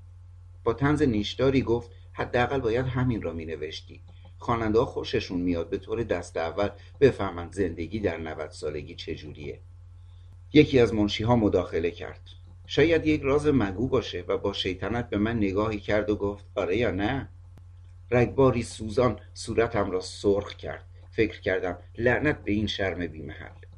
یکی دیگرشان مرا با انگشت نشان داد. به به نگاه کنید. هنوزم صورتش از خجالت قرمز میشه. فضولی او بیشتر باعث سرخ شدنم شد. منشی اولی گفت احتمالا دیشب شب حمله بوده. چه حسرتی. مرا بوسید و صورتم را رنگی کرد. عکاس ها به جنب و جوش افتادند. مقاله را به رئیس تحریریه دادم و گفتم که قبلا شوخی کردم. این هم مقاله. و گیج از میان سر و صداها و کف زدنها فرار کردم تا وقتی یادداشت استعفای مرا که به نیم قرن کار پردردسر پایان می‌داد باز می‌کردم آنجا نباشم. وقتی بسته های هدیه را در خانه باز می‌کردم هنوز دچار هیجان بودم. حروفچین ها یک دستگاه قهوه جوش شبیه آن ستای دیگر که در جشن تولدهای دیگرم گرفته بودم هدیه کرده بودم چاپچی ها مجوز گرفتن یک گربه پشمالو از پرورشگاه شهرداری و مدیریت هم یک پاداش سمبولیک داده بود. منشی ها سه شرط ابریشمی که اثر بوسه هایشان بر آن مهر شده بود و نوشته ای که آمادگی خود را برای پایین کشیدن آن اعلام کرده بودند هدیه کردند. یادم افتاد که یکی از قشنگی های پیری اقواگری های دوستان جوانی است که فکر می کنند ما خارج از سرویسیم. هیچ وقت نفهمیدم چه کسی صفحه 24 قطعه پیش درآمدهای شوپن اجرای استفان سکنس را برایم فرستاد. روزنامه نگارها اکثرا کتاب های روز را هدیه داده بودند. هنوز باز کردن هدیه ها را تمام نکرده بودم که روزا کابارکاس با سوالی که دلم نمی‌خواست بشنوم به من تلفن کرد. با دخترک چت شد؟ همینطوری گفتم هیچی. روزا کابارکاس گفت این به نظرت یعنی هیچی که حتی بیدارش هم نکردی؟ یک زن وقتی هیچ مردی را که به بار اول کم بها بده نمیبخشه. بهانه آوردم که نمیشه که. دخترک فقط برای دکمه دوختن این همه خسته شده باشه. شاید خودش رو از ترس به خواب زده بود. روزا گفت فعلا مشکل اینه که فکر می‌کنه تو دیگه ازت کاری بر نمیاد و من دلم نمی‌خواد که این قضیه را چهار طرف بازار جار بزنن. نگذاشتم قافل گیرم کند. گفتم حتی اگر اینطور هم باشه حالش آنقدر رقت انگیز بود که نمی‌شد روش حساب کرد. چه خواب و چه بیدار. مثل گوشت بیمارستان میمونه. روزا کابارکاس صدایش را پایین آورد. اشکال از عجله بود که توی این معامله شد. ولی علاج داره خودت می‌بینی. قول داد که از دخترک اعتراف بگیرد و یا اگر لازم باشد پول را پس بگیرد. نظرت چیه ها؟ گفتم ول کن دیگه. طوری نشده. در عوض به خودم ثابت شد که دیگه مال اینجور اسب سواری ها نیستم از این نظر حق با دخترکه. دیگه به درد نمی‌خورم و گوشی رو گذاشتم.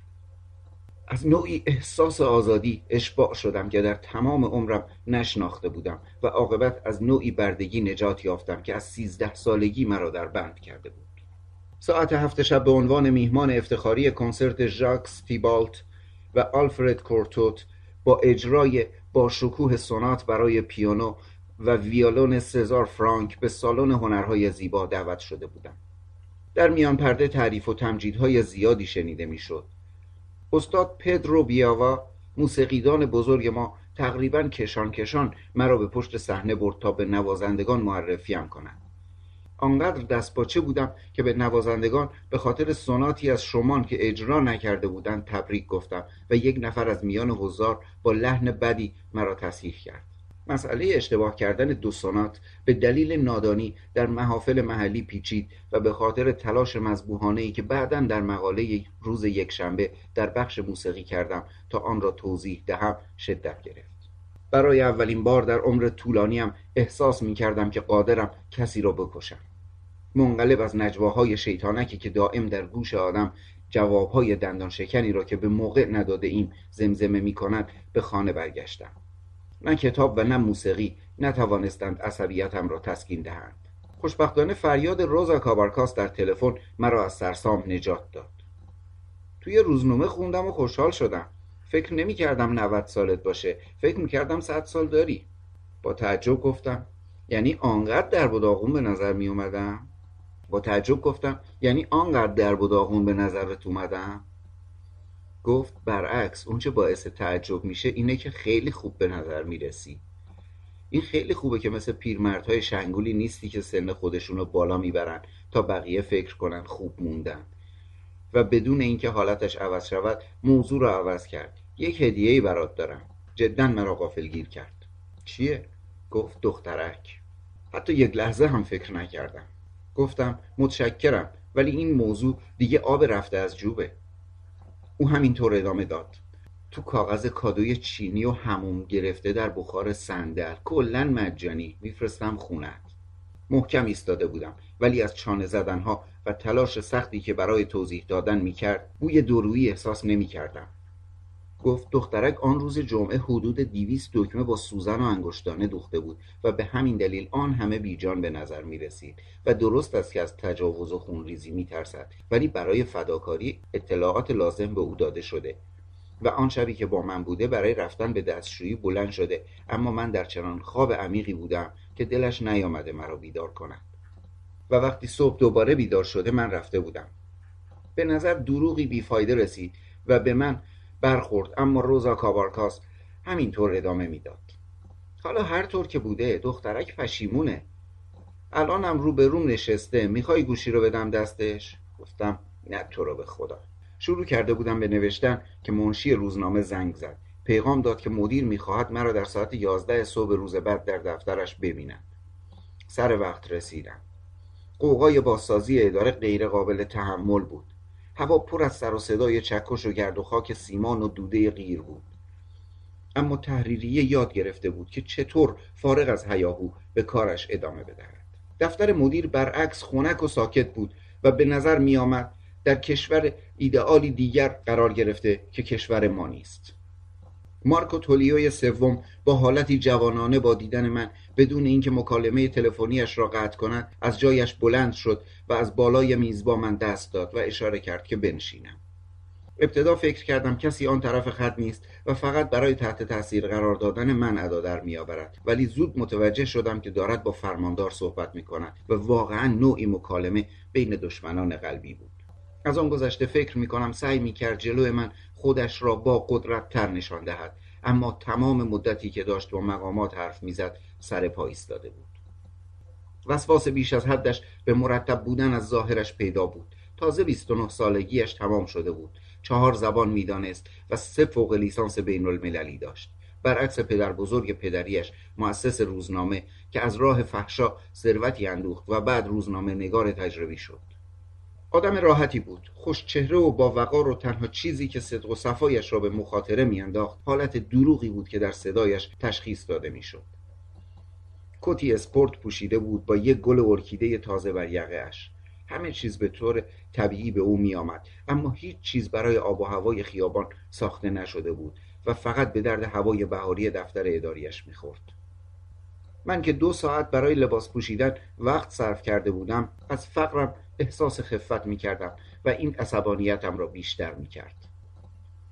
با این حال سم مهلک در عکس بزرگ شده ای از کارمندان بود که به مناسبت 25 مین سالگرد تأسیس روزنامه گرفته شده و در آن متوفیان با علامت ضربدری مشخص شده بودند. من نفر سوم از سمت راست بودم با کلاهی لبهدار و کراواتی با گره درشت و مرواریدی در سنجاق آن اولین سبیل سرهنگی که تا چل سالگی داشتم و عینک گرد دورفلزی که از نیم قرن گذشته تا به حال از من جدا نشده است. این عکس را در طول سالها در اتاقهای مختلف دیده بودم. اما فقط آن روز بود که به پیامی که در خود داشت حساس شدم. از چهل و هشت نفر کارمندان اصلی فقط چهار نفرمان زنده بودیم که از همه کوچکتر به خاطر ارتکاب چند فقر قتل محکومیت 20 ساله ای را طی کرد مدیر پس از پایان مکالمش مرا در حال نگاه کردن به عکس گیر کرد و لبخندی زد. ضرب درها را من نگذاشتم. به نظر خیلی بد سریقگی میاد پشت میزش نشست و لحن صدایش را تغییر داد. می‌خواهم بگم که شما غیر قابل پیش بینی ترین آدمی هستی که شناختم. و در مقابل تعجب من ادامه داد. به خاطر استعفاتون میگم. تنها موفق شدم بگویم. این همه یک زندگیه. جواب داد. درست به همین دلیله که کار درستی نیست. مقاله هم به نظرش عالی رسیده بود و تمام آنچه در مورد پیری نوشته بودم از بهترین هایی بود که تا حالا خوانده بود و معنی نداشت که با تصمیمی که بیشتر شبیه به یک خودکشی اجتماعی بود به این کار خاتمه داده شود. گفت خوشبختانه مرد نفرت آور ساعت نه وقتی صفحه آماده چاپ بود آن را خواند و آن را غیر قابل قبول دانست و بدون مشورت با کسی از سر تا پای آن را قلم گرفت. امروز صبح وقتی متوجه شدم دستور دادم یک یادداشت اعتراض برای فرماندار بفرستم. این وظیفه منه ولی بین خودمون بمونه. از اینکه ممیز سر خود عمل کرد ممنونم. به هر حال حاضر نبود که نوشتن مقالات را معلق بگذارم. گفت با همه وجود ازت می‌خوام که کشتی را وسط دریا ترک نکنی و ادامه داد هنوز در مورد موسیقی خیلی حرف داریم که بزنیم. آنچنان او را قاطع یافتم که جرأت نکردم با یک استدلال ناموجه اختلافهایمان را تشدید کنم. مشکل در حقیقت آنجا بود که خودم هم انگیزه درستی برای ترک کار نداشتم. اما از اینکه به او جواب مثبت بدهم فقط برای اینکه وقت دیگری به خودم داده باشم هم وحشت داشتم. باید به خودم فشار زیادی می آوردم تا حالت زشتی که فشار عشقهایم باعث می شد از ظاهرم معلوم نشود.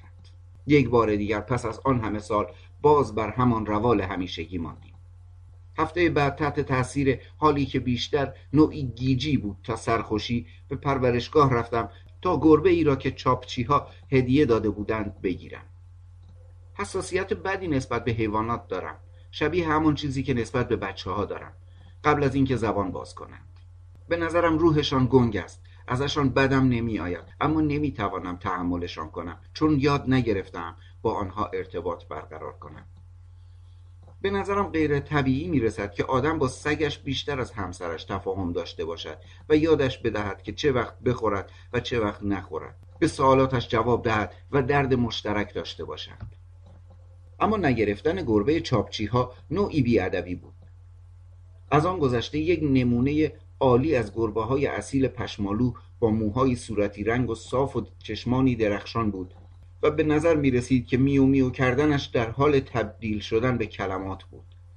در سبدی که از شاخه های بیت ساخته شده بود به همراه گواهی و دفترچه راهنما نظیر همانهایی که برای سوار کردن قطعات یک دوچرخه می‌دهند به دستم دادند.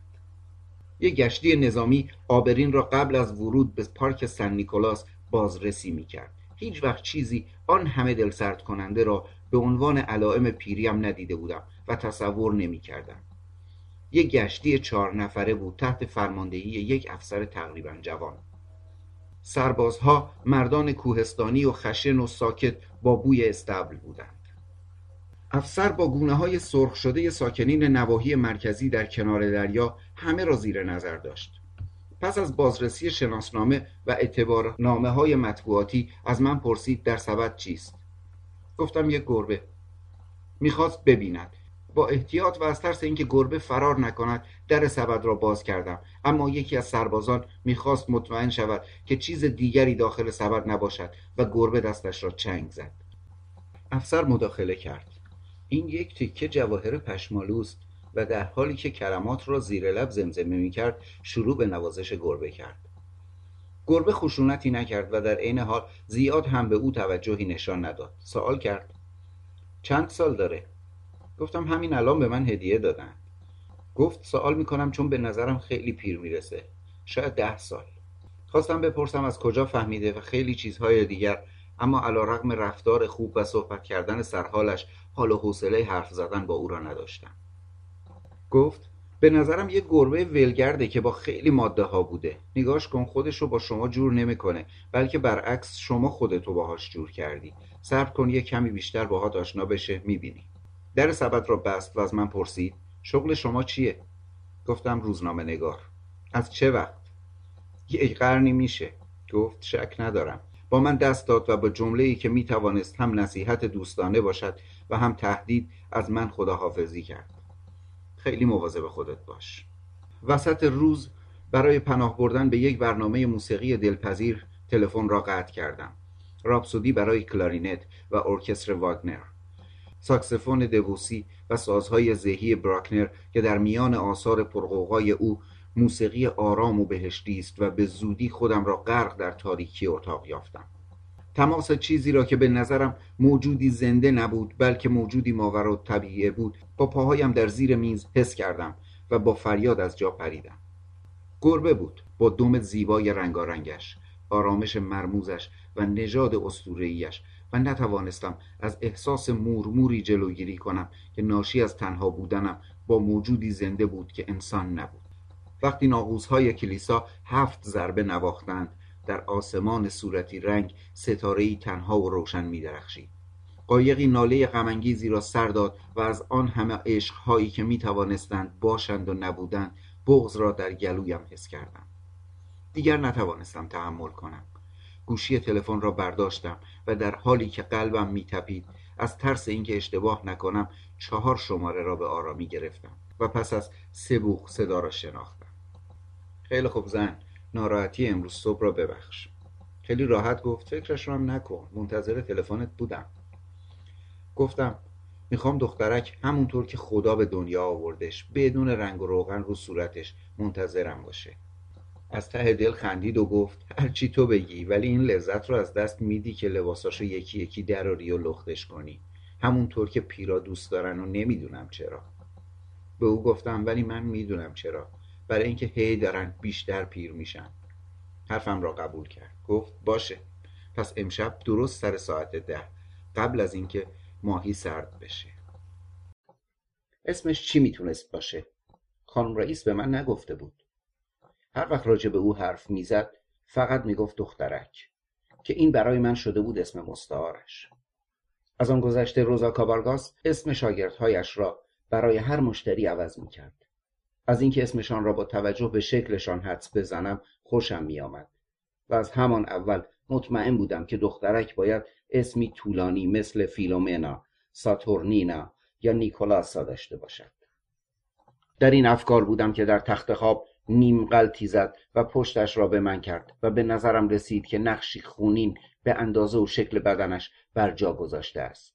یک آن وحشت کردم تا اینکه متوجه شدم فقط نقش رطوبت عرق روی ملافه است. روزا کابارکاس به من سفارش کرده بود که با او با احتیاط رفتار کنم چون هنوز از بار اول میترسید فکر می‌کنم که همان آداب و تشریفات بیشتر باعث تشدید ترسش شده بود و میبایست مقدار گلگاف زبان را اضافه کرده باشد که آن چنان آرام خفته بود و حیفم میآمد بدون زمزمه های گوش نواز او را بیدار کنم برای همین وقتی بدنش را با حوله خشک می کردم شروع کردم به خواندن آواز نازک اندام دختر کوچک پادشاه و محبوب ترین او.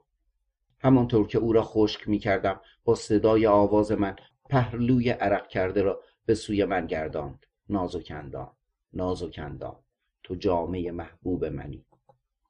لذتی بی حد بود. تا پهلوی عرق کرده او را خشک می کردم پهلوی دیگرش عرق کرده بود. بیدار شو بیدار شو نازک اندام و دامن ابریشمی خود را بپوش. و بالاخره بعد از اینکه خدمتکاران پادشاه او را در رخت خواب از تشنگی مرده یافتند به نظرم رسید که دخترک من با شنیدن اسمش داشت بیدار می‌شد. پس اسمش همین بود نازک اندام. با شرطی که مهر بوسه ها بر آن نقش بسته بود به رخت خواب برگشتم و در کنارش دراز کشیدم. تا ساعت پنج صبح در زمزمه تنفس آرامش خوابیدم. با عجله و بدون اینکه دوش بگیرم لباس پوشیدم و فقط آن موقع بود که متوجه جمله ای شدم که با مداد لب روی آینه نوشته شده بود. ببر غذاشو دور دورا نمی‌خوره. می‌دانستم که شب قبل آن جمله آنجا نبود و کسی هم نمی‌توانست وارد اتاق شده باشد و آن را به ماعده ای از طرف شیطان تعبیر کردم. قرش یک رعد و برق در آستانه در مرا گیر کرد و اتاق از بوی خاک خیس پر شد. برای اینکه بتوانم به سلامت فرار کنم وقت نبود. قبل از اینکه تاکسی پیدا کنم یک رگبار شدید بارید. از آن رگبارها که معمولا بین ماهای می و اکتبر میبارد و شهر را به هم میریزد. خیابانهای با شنهای داغ که به رود ختم می‌شوند تبدیل به مسیر سیلابی می‌شوند که هر چرا در سر راه خود می‌بینند با خود می‌برند. بارانهای آن سپتامبر قریب پس از سه ماه خشکی می توانستند به همان اندازه که نعمت باشند مخرب هم باشند. به محض اینکه در خانه را باز کردم احساس کردم تنها نیستم. توانستم شبه گربه را ببینم که روی مبل پرید و به بالکن فرار کرد. در ظرف مخصوصش هنوز پسمانده غذایی بود که من نگذاشته بودم. بوی تند ادرار و مدفوع گرمش همه چیز را آلوده بود. خودم را همانطور صرف یاد گرفتن او کردم که لاتین را یاد گرفته بودم. دفترچه راهنما می‌گفت گربه ها زمین را می‌کنند تا مدفوع خود را پنهان کنند و در منزل هایی که حیات ندارند مثل این این کار را در گلدان های خانه و یا مخفیگاه های دیگری می‌کنند. درست این بود که از همان اول یک جعبه با ماسه برای تربیت کردنش مهیا می کردم که همین کار را هم کردم دفترچه گفته بود وقتی وارد یک خانه جدید می شوند اولین کاری که می کنند این است که با ادرار کردن به همه جا محدوده قلمرو خود را مشخص می کنند ممکن بود علت همین باشد ولی دفترچه نگفته بود راه علاج چیست. حرکاتش را برای آشنا شدن با رفتارش تعقیب می کردم اما مخفیگاه های مرموزش و محل استراحتش را نمی‌دانستم و دلیل رفتارهای هر از چند وقتش را نمیفهمیدم. خواستم غذا خوردن سر وقت را یادش بدهم. استفاده کردن از جعبه شنی روی ایوان را بالا نرفتن از تختم را وقتی خوابم دست درازی نکردن به غذای روی میز را. اما نتوانستم یادش بدهم که خانه کاملا متعلق به اوست و نه میدان جنگ. مجبور شدم به حال خود رهایش کنم. وقتی غروب با باران شدیدی مواجه شدم توأم با بادهای طوفان مانندی که داشتند خانه را از جای میکندند دچار حمله عدسه های پی در پی شدم. سرم درد می‌کرد و تب داشتم اما احساس می‌کردم دارای اراده و نیرویی هستم که هیچگاه در هیچ سن و به هیچ دلیلی نداشتم. قابلمه ها را برای جمع کردن چکه های آب روی زمین گذاشتم و متوجه شدم که از فصل باران سال قبل سوراخ های تازه ای پیدا شدند. بزرگترین آنها شروع کرده بود به خراب کردن قسمت راست کتابخانه. با شتاب سعی کردم نویسندگان یونانی و لاتین را که در آن مسیر زندگی می کردن نجات دهم. اما با برداشتن کتاب ها متوجه فوران آبی شدم که به علت یک لوله سوراخ شده توی دیوار به وجود آمده بود. تا آنجا که توانستم در آن پارچه چپاندم تا فرصت نجات دادن کتاب ها را داشته باشم. صدای رگبار و زوزه باد در پارک شدیدتر شد. ناگهان رد و برقی غریب و قررش همزمان آن هوا را آبستن بوی تند گوگرد کرد و باد شیشه های ایوان را پخش و پلا کرد و طوفان دریا چفت ها را شکست و به درون خانه آمد. با این حال در کمتر از ده دقیقه هوا دوباره صاف شد و خورشید تابان. خیابانهای پر شده از خاک و خاشاک بر جای مانده را خشک کرد و گرما برگشت. وقتی باران تمام شد هنوز این احساس را داشتم که در خانه تنها نیستم. تنها توضیحی که دارم این است. همانطور که وقایع واقعی فراموش می شود بعضی وقایع هم که هرگز اتفاق نیفتاده اند می توانند در خاطرات طوری زنده بمانند که گویی اتفاق افتادند چون در آن قوقای رگبار خود را تنها در خانه احساس نمی کردم بلکه همیشه به همراه نازکندام بودم شب پیش او را آنچنان نزدیک حس کرده بودم که هوای او را در اتاق خواب و گرمای گونه های او را بر بالش خود می شناختم. فقط اینطور می توانستم بفهمم که چگونه توانسته بودیم آن همه کار را در زمانی به آن کوتاهی انجام دهیم. خودم را به یاد آوردم که از نردبان کتابخانه بالا رفته بودم و او را به یاد می آوردم بیدار با لباس کوتاه گلدارش که کتابها را از من می گرفت تا نجاتشان دهد او را می دیدم که از یک طرف خانه به طرف دیگر می دود و خیس از باران در میان آبهایی که تا قوزک پایش می رسید با طوفان می جنگید. یاد دارم که چطور صبح روز بعد صبحانه درست کرده بود که هرگز نبود و وقتی من مشغول خشک کردن کف زمین و مرتب کردن خانه بودم. میز را چی هرگز نگاه محزونش را وقتی صبحانه میخوردیم فراموش نخواهم کرد. چرا حالا که انقدر پیری منو شناختی؟ جواب دادم سن اون چیزی نیست که آدم داره اونه که آدم حس می‌کنه. از آن وقت او را در خاطره خود با آنچنان وضوحی زنده نگه داشتم که با او هر کار می‌خواستم می‌کردم. به اقتضای دل و دماغم رنگ چشمانش را عوض می کردم. رنگ آب وقت بیدار شدن رنگ اصل وقتی میخندید و به رنگ آتش وقتی لج می کرد. بر حسب سن و سال و بسته به حال خودم او را لباس می پوشندم. نامزدی عاشق در بیست سالگی روسفی مجلس در چهل سالگی ملکه بابل در هفتاد سالگی و قدیسه در صد سالگی دو نفره آوازهای عاشقانه پوچینی را میخواندیم بولروهای آگوستین لارا تانگوهای کارلوس گاردل و یک بار دیگر ثابت می کردیم آنها که آواز نمی خوانند نمی توانند لذت آواز خواندن را حتی تصور کنند. امروز می‌دانم که خیال پردازی نبود بلکه معجزه دیگری بود از اولین عشق زندگی من در نوت سالگی. وقتی خانه مرتب شد به روزا کابارکاس تلفن زدم. وقتی خانه مرتب شد به روزا کابارکاس تلفن زدم. با شنیدن صدای من با تعجب فریاد کشید. خدای من فکر کردم خودتو دار زدی. نتونستم بفهمم چطور یک شب دیگه رو با دخترک گذروندی بدون اینکه بهش دست بزنی.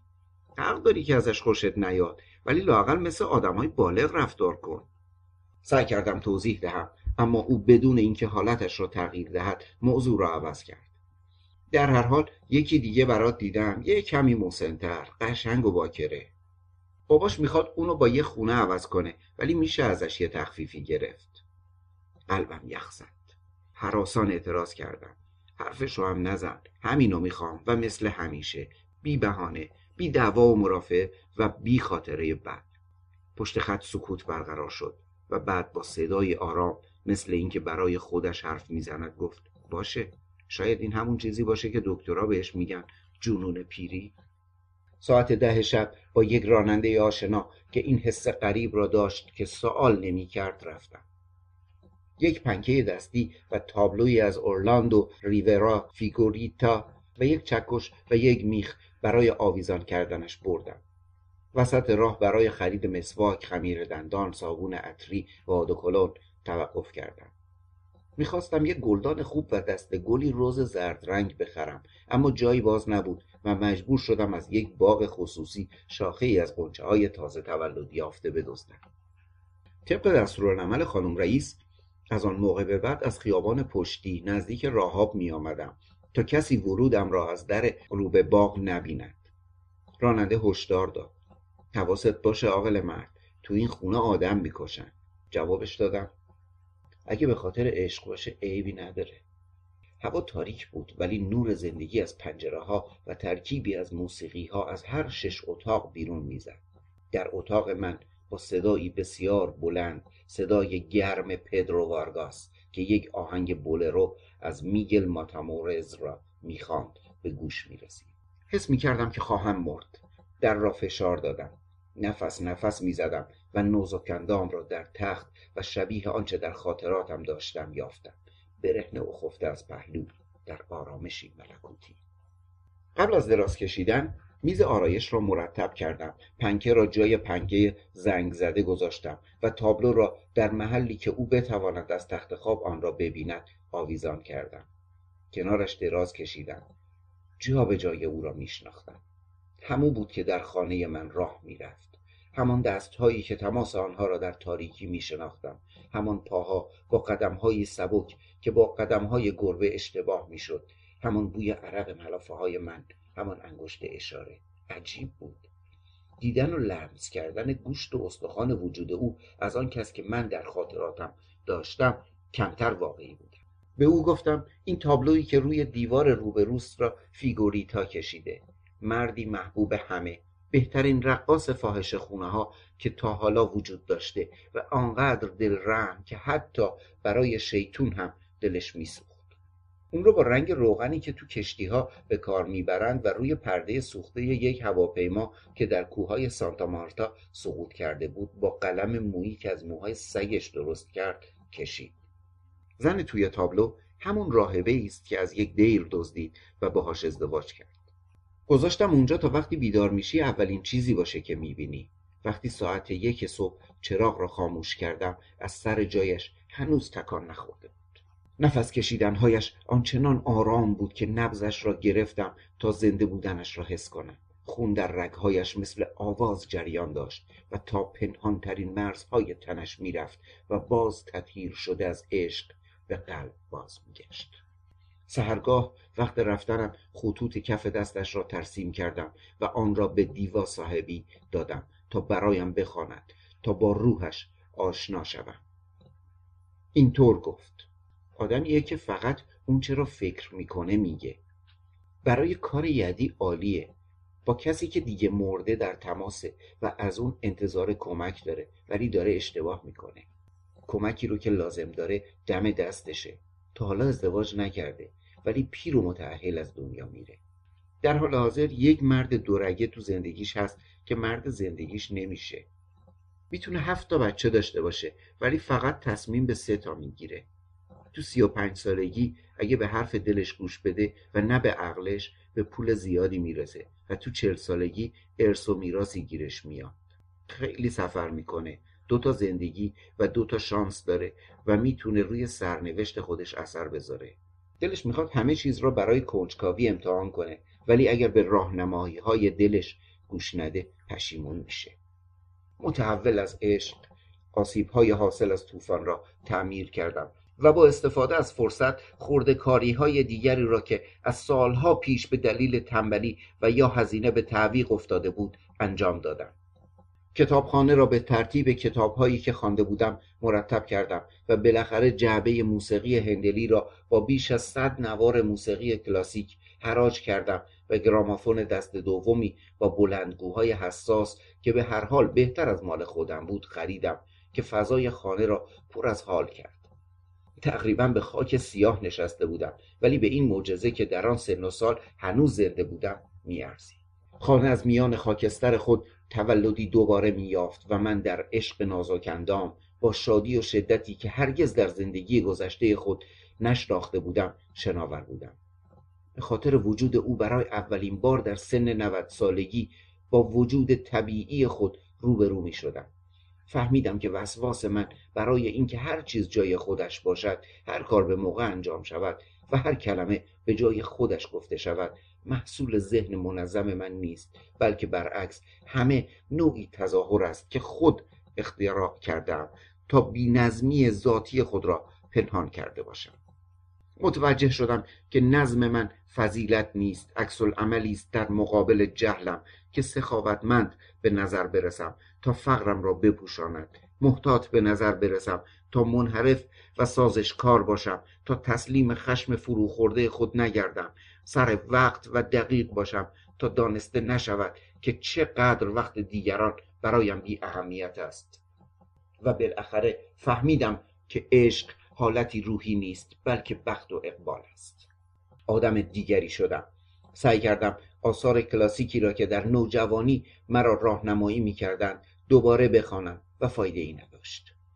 در ادبیات رمانتیک که مادرم سعی کرده بود با سختگیری آنها را به من تحمیل کند و رد کرده بودم غرق شدم و دریافتم. نیروی شکست ناپذیری که جهان را به پیش برده عشقهایی با فرجام خوش نیستند بلکه برعکس. وقتی سلیقه من برای موسیقی دگرگون شد خود را عقب مانده و پیر یافتم و قلبم را برای موسیقی های لذت بخشی که اتفاقی میشنیدم باز گذاشتم از خود میپرسیدم چگونه توانسته بودم به این سرگردانی دائم که خود ایجاد کرده بودم و از آن میترسیدم تن در دهم. در ابرهای سردرگمی سرگشته بودم و در مقابل آینه با خود حرف می‌زدم. با امید بیهوده به پاسخ این سوال که من کیستم. سرگشتگیم آنچنان بود که در یک تظاهرات دانشجویی با بطری و سنگ سعی زیادی کردم تا جلوی خود را بگیرم و با پلاکاردی که حقیقت مرا می گفت جلوی صف تظاهر کنندگان نیستم. من دیوانه عشقم. محو شده در یاد دائم نازک اندام خفته روح مقالات یک شب های من بی آنکه خود بخواهم تغییر کرد. هر آنچه بود برای او می نوشتم برای او می خندیدم و برای او می گریستم و بر سر هر کلام جانم می رفت به جای ستونهای سنتی همیشگی آن را به صورت نامه های عاشقانه می نوشتم که می توانست زبان حال هر کسی باشد. به روزنامه پیشنهاد کردم متن را حروف چینی نکنند بلکه با همان دست خط شکسته خودم چاپ شود. به نظر رئیس تحریریه این هم نوع دیگری از خودبینی پیری بود. اما مدیر کل با جمله ای که هنوز در تحریریه تکرار می شود او را متقاعد کرد. اشتباه نکن. دیوونه های آروم جلوتر از آینده میرن. جواب مردم با تعداد زیادی نامه های خوانندگان عاشق فوری و گرم بود. بعضی مقاله ها در برنامه های خبری رادیو خوانده می‌شد و با کاغذ کربن که در کنار خیابان سنبلاس مثل سیگار قاچاق فروخته می‌شد آنها را کپی می‌کردند. از همان اول معلوم بود که اینها ناشی از اشتیاق من به بیان حالات خودم بود اما خودم را عادت داده بودم که وقت نوشتن متوجه این نکته باشم و همیشه با صدای بلند مردی نود ساله که یاد نگرفته بود مثل نود ساله ها فکر کنم جامعه روشنفکری همانطور که معلوف است خود را ترسو و متورق نشان داد و حتی خطشناسانی که فکرش را هم نمی‌شد کرد در مورد تجزیه و تحلیل خط من دچار اختلاف نظر شدند و همانها بودند که باعث دستبندی و داغ شدن بحثها شدند و غم ایام گذشته خوردن را مد کردند. قبل از پایان سال با روزا کابارکاس قرار گذاشتم که باد بزن برقی اشیا و ریزه های روی میز آرایش و چیزهای دیگری را که در آینده خواهم برد در اتاق بگذارد تا قابل سکونت شود. ساعت ده می آمدم. و همیشه با چیز تازه‌ای برای او یا به سلیقه هر دو و دقایقی را صرف بیرون آوردن ریزها می کردم تا صحنه نمایش شبمان را مهیا کنم. قبل از رفتن که هیچ وقت دیرتر از ساعت پنج نبود همه چیز را دوباره سر جایشان برمیگرداندم و قفل می‌کردم. اتاق بار دیگر به شکل زشت قبلیش برای عشقهای غمانگیز مشتریهای گذری در میآمد. یک روز صبح شنیدم که مارکوس پرز پرشنونده ترین صدایی که صبحها از رادیو پخش می‌شد تصمیم گرفته بود مقاله هفتگی روز یکشنبه مرا در بخش اخبار روز دوشنبه خود بخواند. وقتی توانستم دلخوری خود را فرو بخورم گفتم خودت می‌دونی نازک که شهرت مثل یک زن چاقه که با آدم نمیخوابه ولی همیشه وقتی آدم بیدار میشه می‌بینه که از اون طرف تخت داره ما رو نگاه می‌کنه یکی از همان روزها صبحانه را با روزا کابارکاس خوردم که علا رغم ازای دائم و کلاه لبهدار مشکی که حالا تا ابروهایش پایین آمده بود کمتر پیر به نظر می رسید. صبحانه های او با چاشنی تند فلفل که مرا به گریه میانداخت به خوب بودن مشهور بود. با اولین لغمه سوزنده غرقه در اشک به او گفتم امشب دیگه قرص ماه کامل برای سوختن کونم لازم نیست. گفت زیاد شکایت نکن. اگه میسوزه باید بری خدا رو شکر کنی. یعنی هنوز داریش. وقتی اسم نازوکندام رو بردم تعجب کرد. اسمش که این نیست. اسمش؟ حرفش رو قطع کردم. نگو. برای من نازک اندامه شانهایش رو بالا انداخت. باشه بالاخره اول آخرش مال خودته ولی به نظر من مثل اسم یک رژیم لاغریه. داستان جمله مربوط به یک ببر را که دخترک روی آینه نوشته بود برایش گفتم. روزا گفت کار اون نیست خوندن و نوشتن بلد نیست. پس کار کیه؟ شانهایش رو بالا انداخت. شاید مربوط به کسیه که تو اتاق مرد. از صبحانه خوردن استفاده کردم. و حرفهای دلم را بیرون ریختم و هر چه را برای راحتی و خوشحالی نازکندام لازم دیدم از او خواستم. بیان که حتی فکرش را هم بکند همه را قبول کرد و با شیطنت دختر مدرسه ای ها گفت واقعا خنده داره. اینطور حس می‌کنم درست مثل اینکه داری از من خواستگاریش می‌کنی. و یه مرتبه به ذهنش خطور کرد. چرا باش ازدواج نمی‌کنی؟ خوشکم زد. اصرار کرد. جدی میگم. برات ارزونتر تموم میشه. تازه دست آخرش هم در سن و سال تو مسئله اینه که کارت میشه یا نه. ولی تو که به من گفتی مسئله رو حل کردی. وسط حرفش پریدم. سکس تسکین آدمی زاده وقتی به عشق نمی‌رسه. خنده ای سر داد. ای عاقل مرد من همیشه می‌دونستم که خیلی مردی. همیشه هم بودی و خوشحالم. وقتی که دشمنات اسلحهشون رو میندازن تو همین طور موندی. بیخود نیست که این همه از تو حرف می‌زنند مارکوس پرز رو گوش کردی؟ برای تمام کردن موضوع گفتم. همه گوش می‌کنن. باز اصرار کرد. تازه پروفسور کاماچو و کانو دیروز در برنامه کمی از همه چیز گفت که دنیا دیگه دنیای سابق نیست چون آدمهایی مثل تو زیاد توش نیستند آن آخر هفته نازکندام را تبدار و صرفهدار دیدم. روزا کابارکاس را بیدار کردم تا داروی خانگی درست کند و جعبه کمک های اولیه را به اتاق بردم. تا دو روز بعد نازوکندام همینطور ضعیف بود و نتوانسته بود حتی برای دکمه دوزی روزمرهش سر کار برود. دکتر نسخه ای از داروهای خانگی برای سرماخوردگی مسکری که یک هفته به طول می‌کشید برایش تجویز کرد و در عین حال در مورد حالت عمومی ناشی از سوء تغذیهش هم هشدار داده بود. او را ندیدم اما کمبودش را احساس کردم تا حدی که در تنهایی و بدون حضور او اتاق را مرتب می کردم. تابلوی نقاشی آبرنگ همه در انتظار بودیم اثر سسیلیا پراز و کتاب حکایت ها نوشته آلوارو سپیدا را هم بردم شش جلد کتاب ژان کریستوف اثر رومن رولان را هم برای سپری کردن بیخوابی های شبانه بردم طوری که وقتی نازکندام توانست به اتاق برگردد آن را یک اتاق نشیمن درخور یافت. هوای معطر شده از اسپری خوشبو دیوارهایی به رنگ صورتی چراغهایی با نور مات گلهای تازه در گلدانها کتابهای مورد علاقه من و تابلوهای مادرم که به شکل متفاوتی و بنا به سلیقه روز آویزان شده بودند. رادیوی قدیمی را با یک موج کوتاه عوض کردم و روی یک ایستگاه پخش موسیقی سنگین تنظیم کردم تا نازکندام یاد بگیرد با موسیقی موتزارت به خواب رود. ولی یک شب آن را روی یک ایستگاه مخصوص پخش آهنگهای بولرو یافتم. بیشک سلیقه او اینطور بود و بدون هیچ رنجشی آن را پذیرفتم چون خود من هم آنها را در بهترین روزهای زندگیم در قلبم حفظ کرده بودم. روز بعد قبل از برگشتن به خانه با مداد روی آینه نوشتم دخترکم ما در دنیا تنهاییم.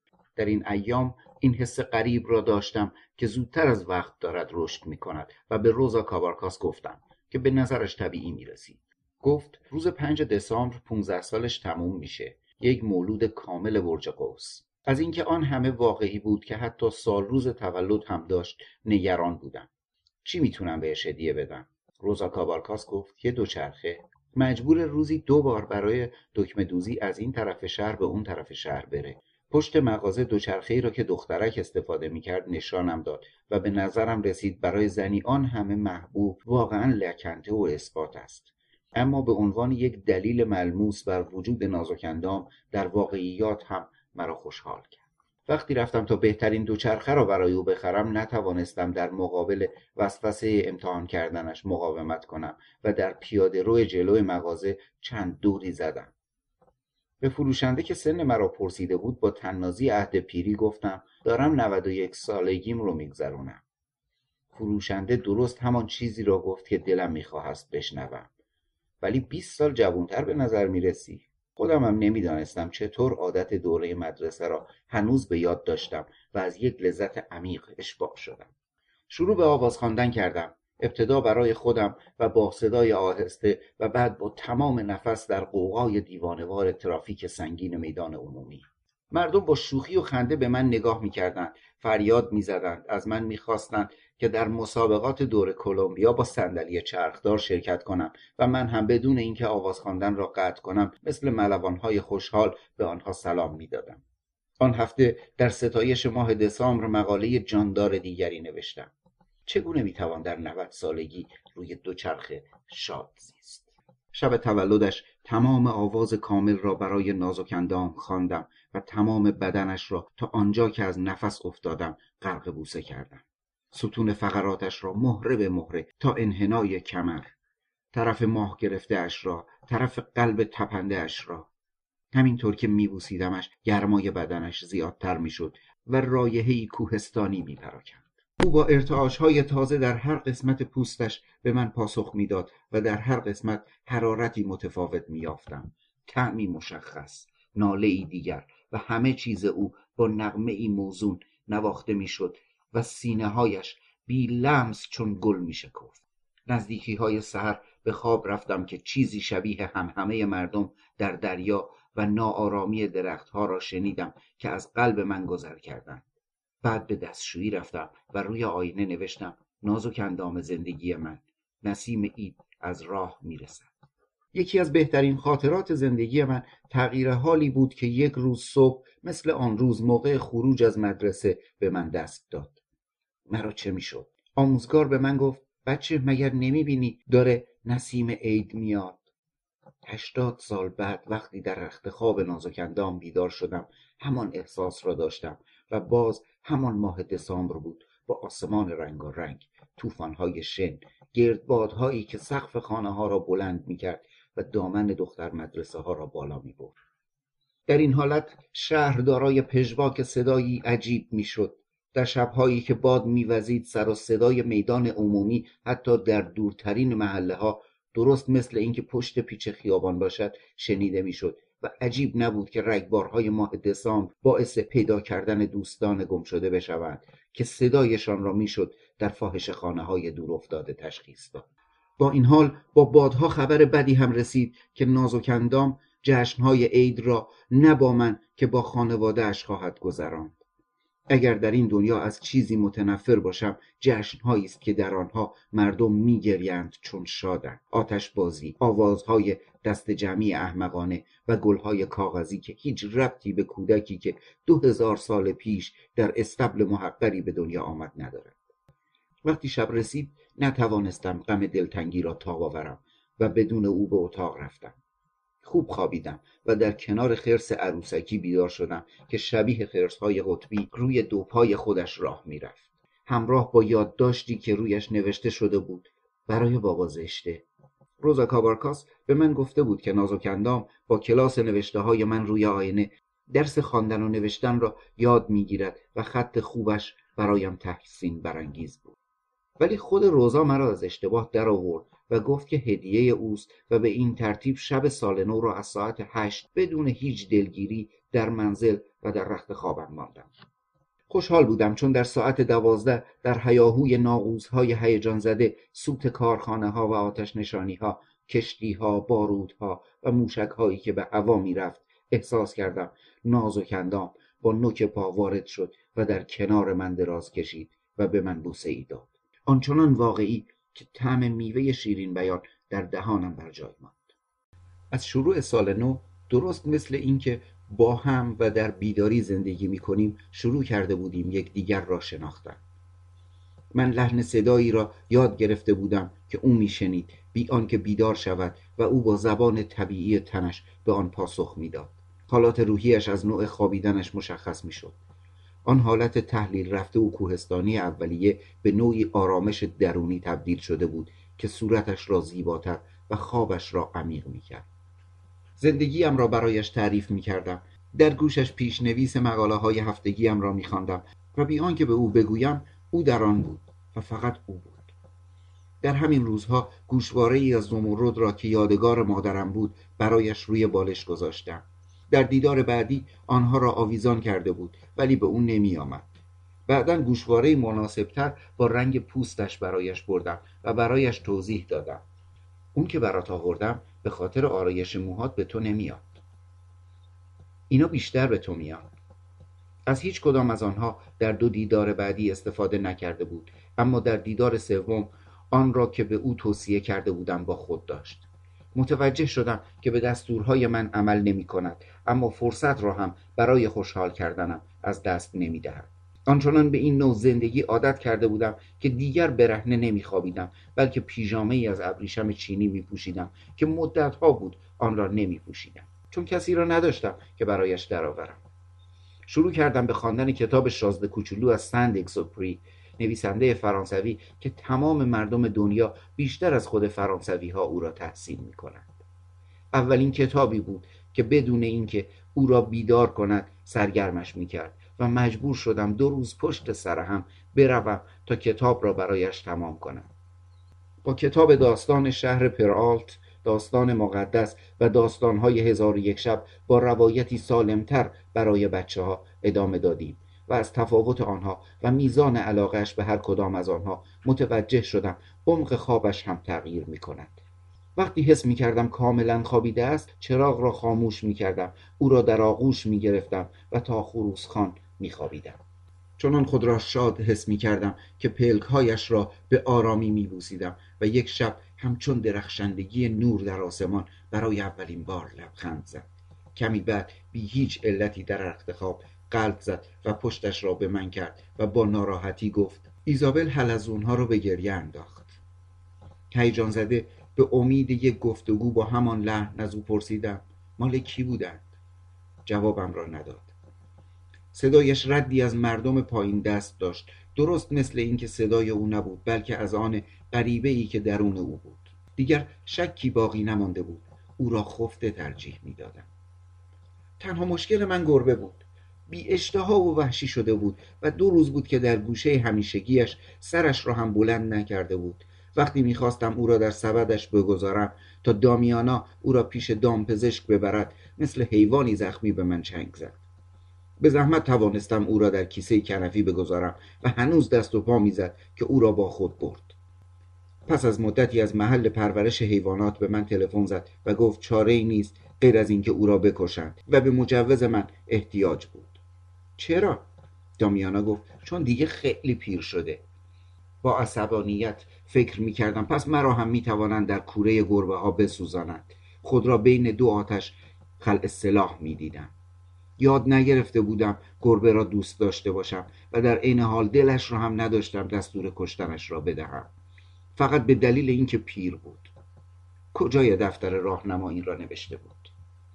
خود را با عنوانی که از پابلو نرودا رو بوده بودم نوشتم. آیا گربه ببر کوچکی در اتاق نیست؟ این مقاله نیز موجب بروز برخورد و اختلاف را بین خوانندگان له و علیه گربه ها شد و بالاخره پس از پنج روز توافق به عمل آمد که می‌توان گربه ها را به دلیل بیماری کشت اما به دلیل پیری نه. بعد از مرگ مادرم همیشه از اینکه کسی مرا با تماس و دست زدن از خواب بیدار کند وحشت داشتم. شبی آن را حس کردم. اما صدای او که به زبان ایتالیایی می‌گفت پسرک بیچاره من مجددا آرامش را به من بازگرداند یک بار دیگر همان را در اتاق نازک اندام حس کردم. ابتدا فکر کردم اوست که مرا لمس می کند اما نه. روزا کابارکاس بود در تاریکی. گفت لباست رو بپوش و با من بیا. یک مشکل جدی دارم. همینطور بود و جدیتر از آنچه می‌شد تصورش را کرد. یکی از مشتری های سرشناس خانه را در اتاق اول حیات با ضربات چاقو کشته بودند. قاتل فرار کرده بود. جسد بزرگ و برهنه کفش پوشیده در رخت خوابی پر از خون و مثل مرغ پخته رنگ پریده بود. به محض ورود او را شناختم جین میم به یک بانکدار بزرگ که به دلیل خوش سیمایی خوش برخوردی و خوش لباسی و به خصوص خوشنامی خانوادگی مشهور بود. روی گردنش دو زخم کبود رنگ مثل جای لبها و سوراخی روی شکمش بود که هنوز خون ریزی می کرد هنوز کاری انجام نشده بود و آنچه بیش از جراحات توجه مرا جلب کرد کاندومی بود که ظاهرا قبل از اینکه آن را در سکس به کار برد از مرگ چروکیده بود. روزا کابارکاس نمی‌دانست با چه کسی بوده چون او هم از این امتیاز برخوردار بود که از در پشتی باغ وارد می‌شد. این فرض که همدم او ممکن است یک مرد باشد از نظر دور نبود. تنها کاری که صاحب خانه از من توقع داشت کمک بود تا لباسهای جسد را بپوشانی گفتم هیچ کاری سختتر از لباس پوشاندن به یک مرده نیست. گفت تا دلت بخواهد این کارو کردم. اگه کسی برام نگرش داره آسونه.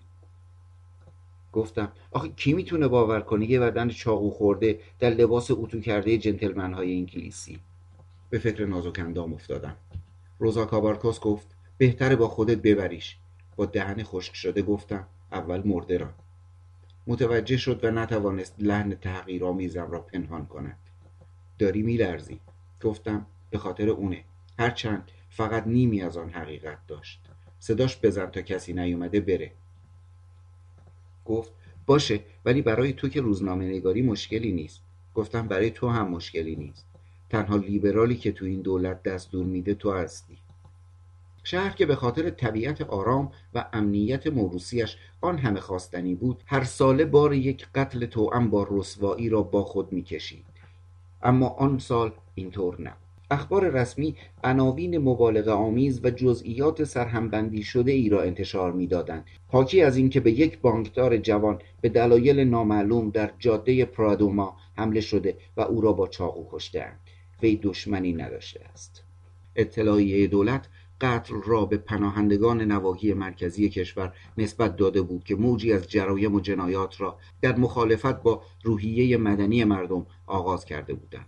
در همان ساعات اول بیش از پنجاه نفر دستگیر شدند.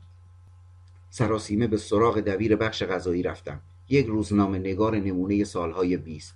کلاهی با نقاب سنگز رنگ و کشهایی که با آستینهایش بسته بود.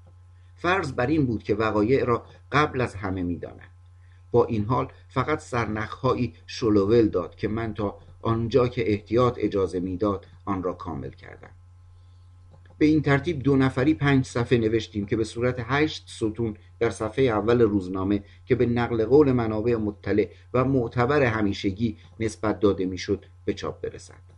اما مرد نفرت آور ساعت نه سانسورچی اصلا تردید نکرد که روایت رسمی را که این ماجرا را به حمله راهزنان لیبرال نسبت می‌داد به مقاله تحمیل کند من با شرکت در مراسم تدفین با چهره در هم کشیده از اندوه وجدان خود را آسوده کردم. آن شب وقتی به خانه برگشتم به روزا کابارکاس تلفن کردم تا بپرسم چه بر سر نازکندام آمده است. اما تلفن تا چهار روز جواب نداد. روز پنجم با نگرانی به منزلش رفتم. درها مهرموم شده بود اما نه توسط اداره پلیس بلکه اداره بهداشت. هیچ یک از همسایه ها از چیزی خبر نداشت. بی هیچ نشانی از ناز با پشتکار و گاهی اوقات به شکلی مسخره که مرا به نفس نفس میانداخت به جستجوی او پرداختم. گاهی اوقات تمام روز را روی نیمکت داغ پارک آنجا که کودکان از مجسمه رنگ و رو رفته سیمون بولیوار بالا می‌روند به مشاهده نوجوانان دوچرخه سوار می نشستم. وقتی امیدم به آخر رسید به موسیقی بولرو پناه بردم. جامی از زهر بود. هر کلامی او بود. همیشه برای نوشتن به سکوت احتیاج داشتم وگرنه ذهنم بیشتر به موسیقی معطوف می‌شد تا به نوشتن. اما حالا برعکس شده بود و فقط در سایه بولرو می توانستم بنویسم. زندگی سرشار از او بود. مقالاتی که در آن دو هفته نوشتم نمونه های از نامه های عاشقانه شده. رئیس تحریریه علا رغم سیل پاسخهایی که دریافت می‌شد از من خواست تا زمانی که راهی برای تسکین آن همه خواننده عاشق پیدا نکرده ایم کمی عشق را تعدیل کنم. ناآرامی به روزمرگی زندگی من خاتمه داد. ساعت پنج صبح بیدار می شدم اما در تاریک روشنهای اتاق می ماندم و نازوکندام را در زندگی غیر واقعیش تصور می کردم که خواهرانش را بیدار می کند برای رفتن به مدرسه لباس می پوشاند صبحانه می دهد اگر صبحانه ای بود و شهر را با دو چرخه می پیماید تا محکومیت دکمه دوزی را بگذراند. از خود میپرسیدم یک زن وقتی دکمی میدوزد به چه فکر می‌کند؟ آیا به من فکر می‌کرد؟ او هم به دنبال روزا کابارکاس میگشت تا حالی از من بپرسد. یک هفته گذشت و من لباس خانه را که شبیه لباس مکانیک ها بود روز و شب در نیاوردم.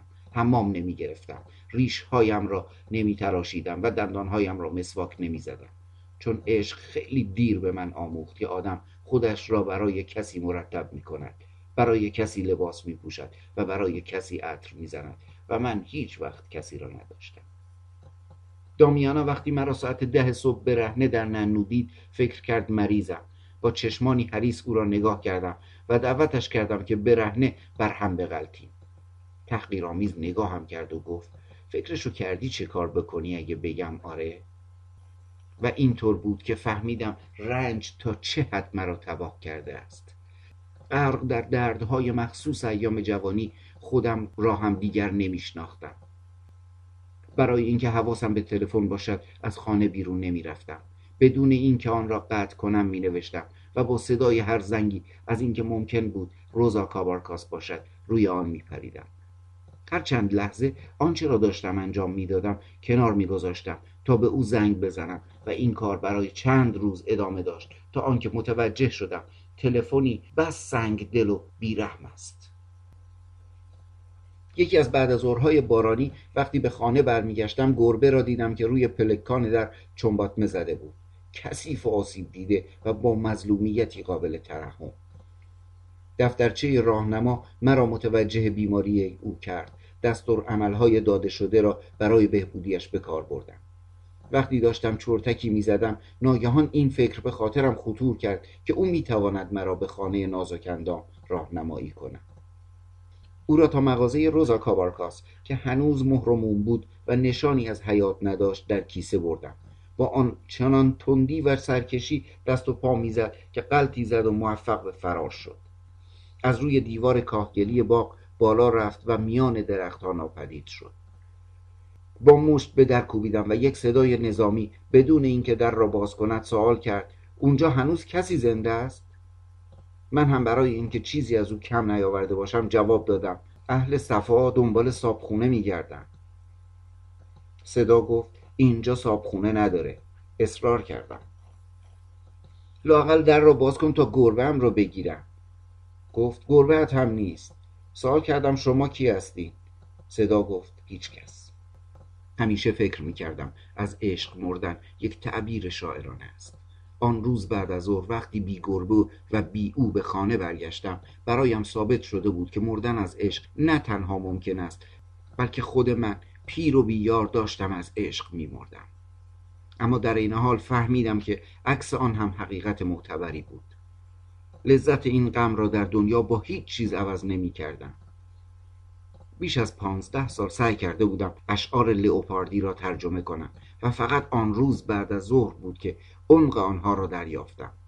وای بر من این عشق است. این چنین خانمان برانداز ورود من به دفتر روزنامه با همان لباسی که در خانه آن را می پوشیدم و با ریشهای نتراشیده شبهاتی در مورد سلامتی من ایجاد کرد.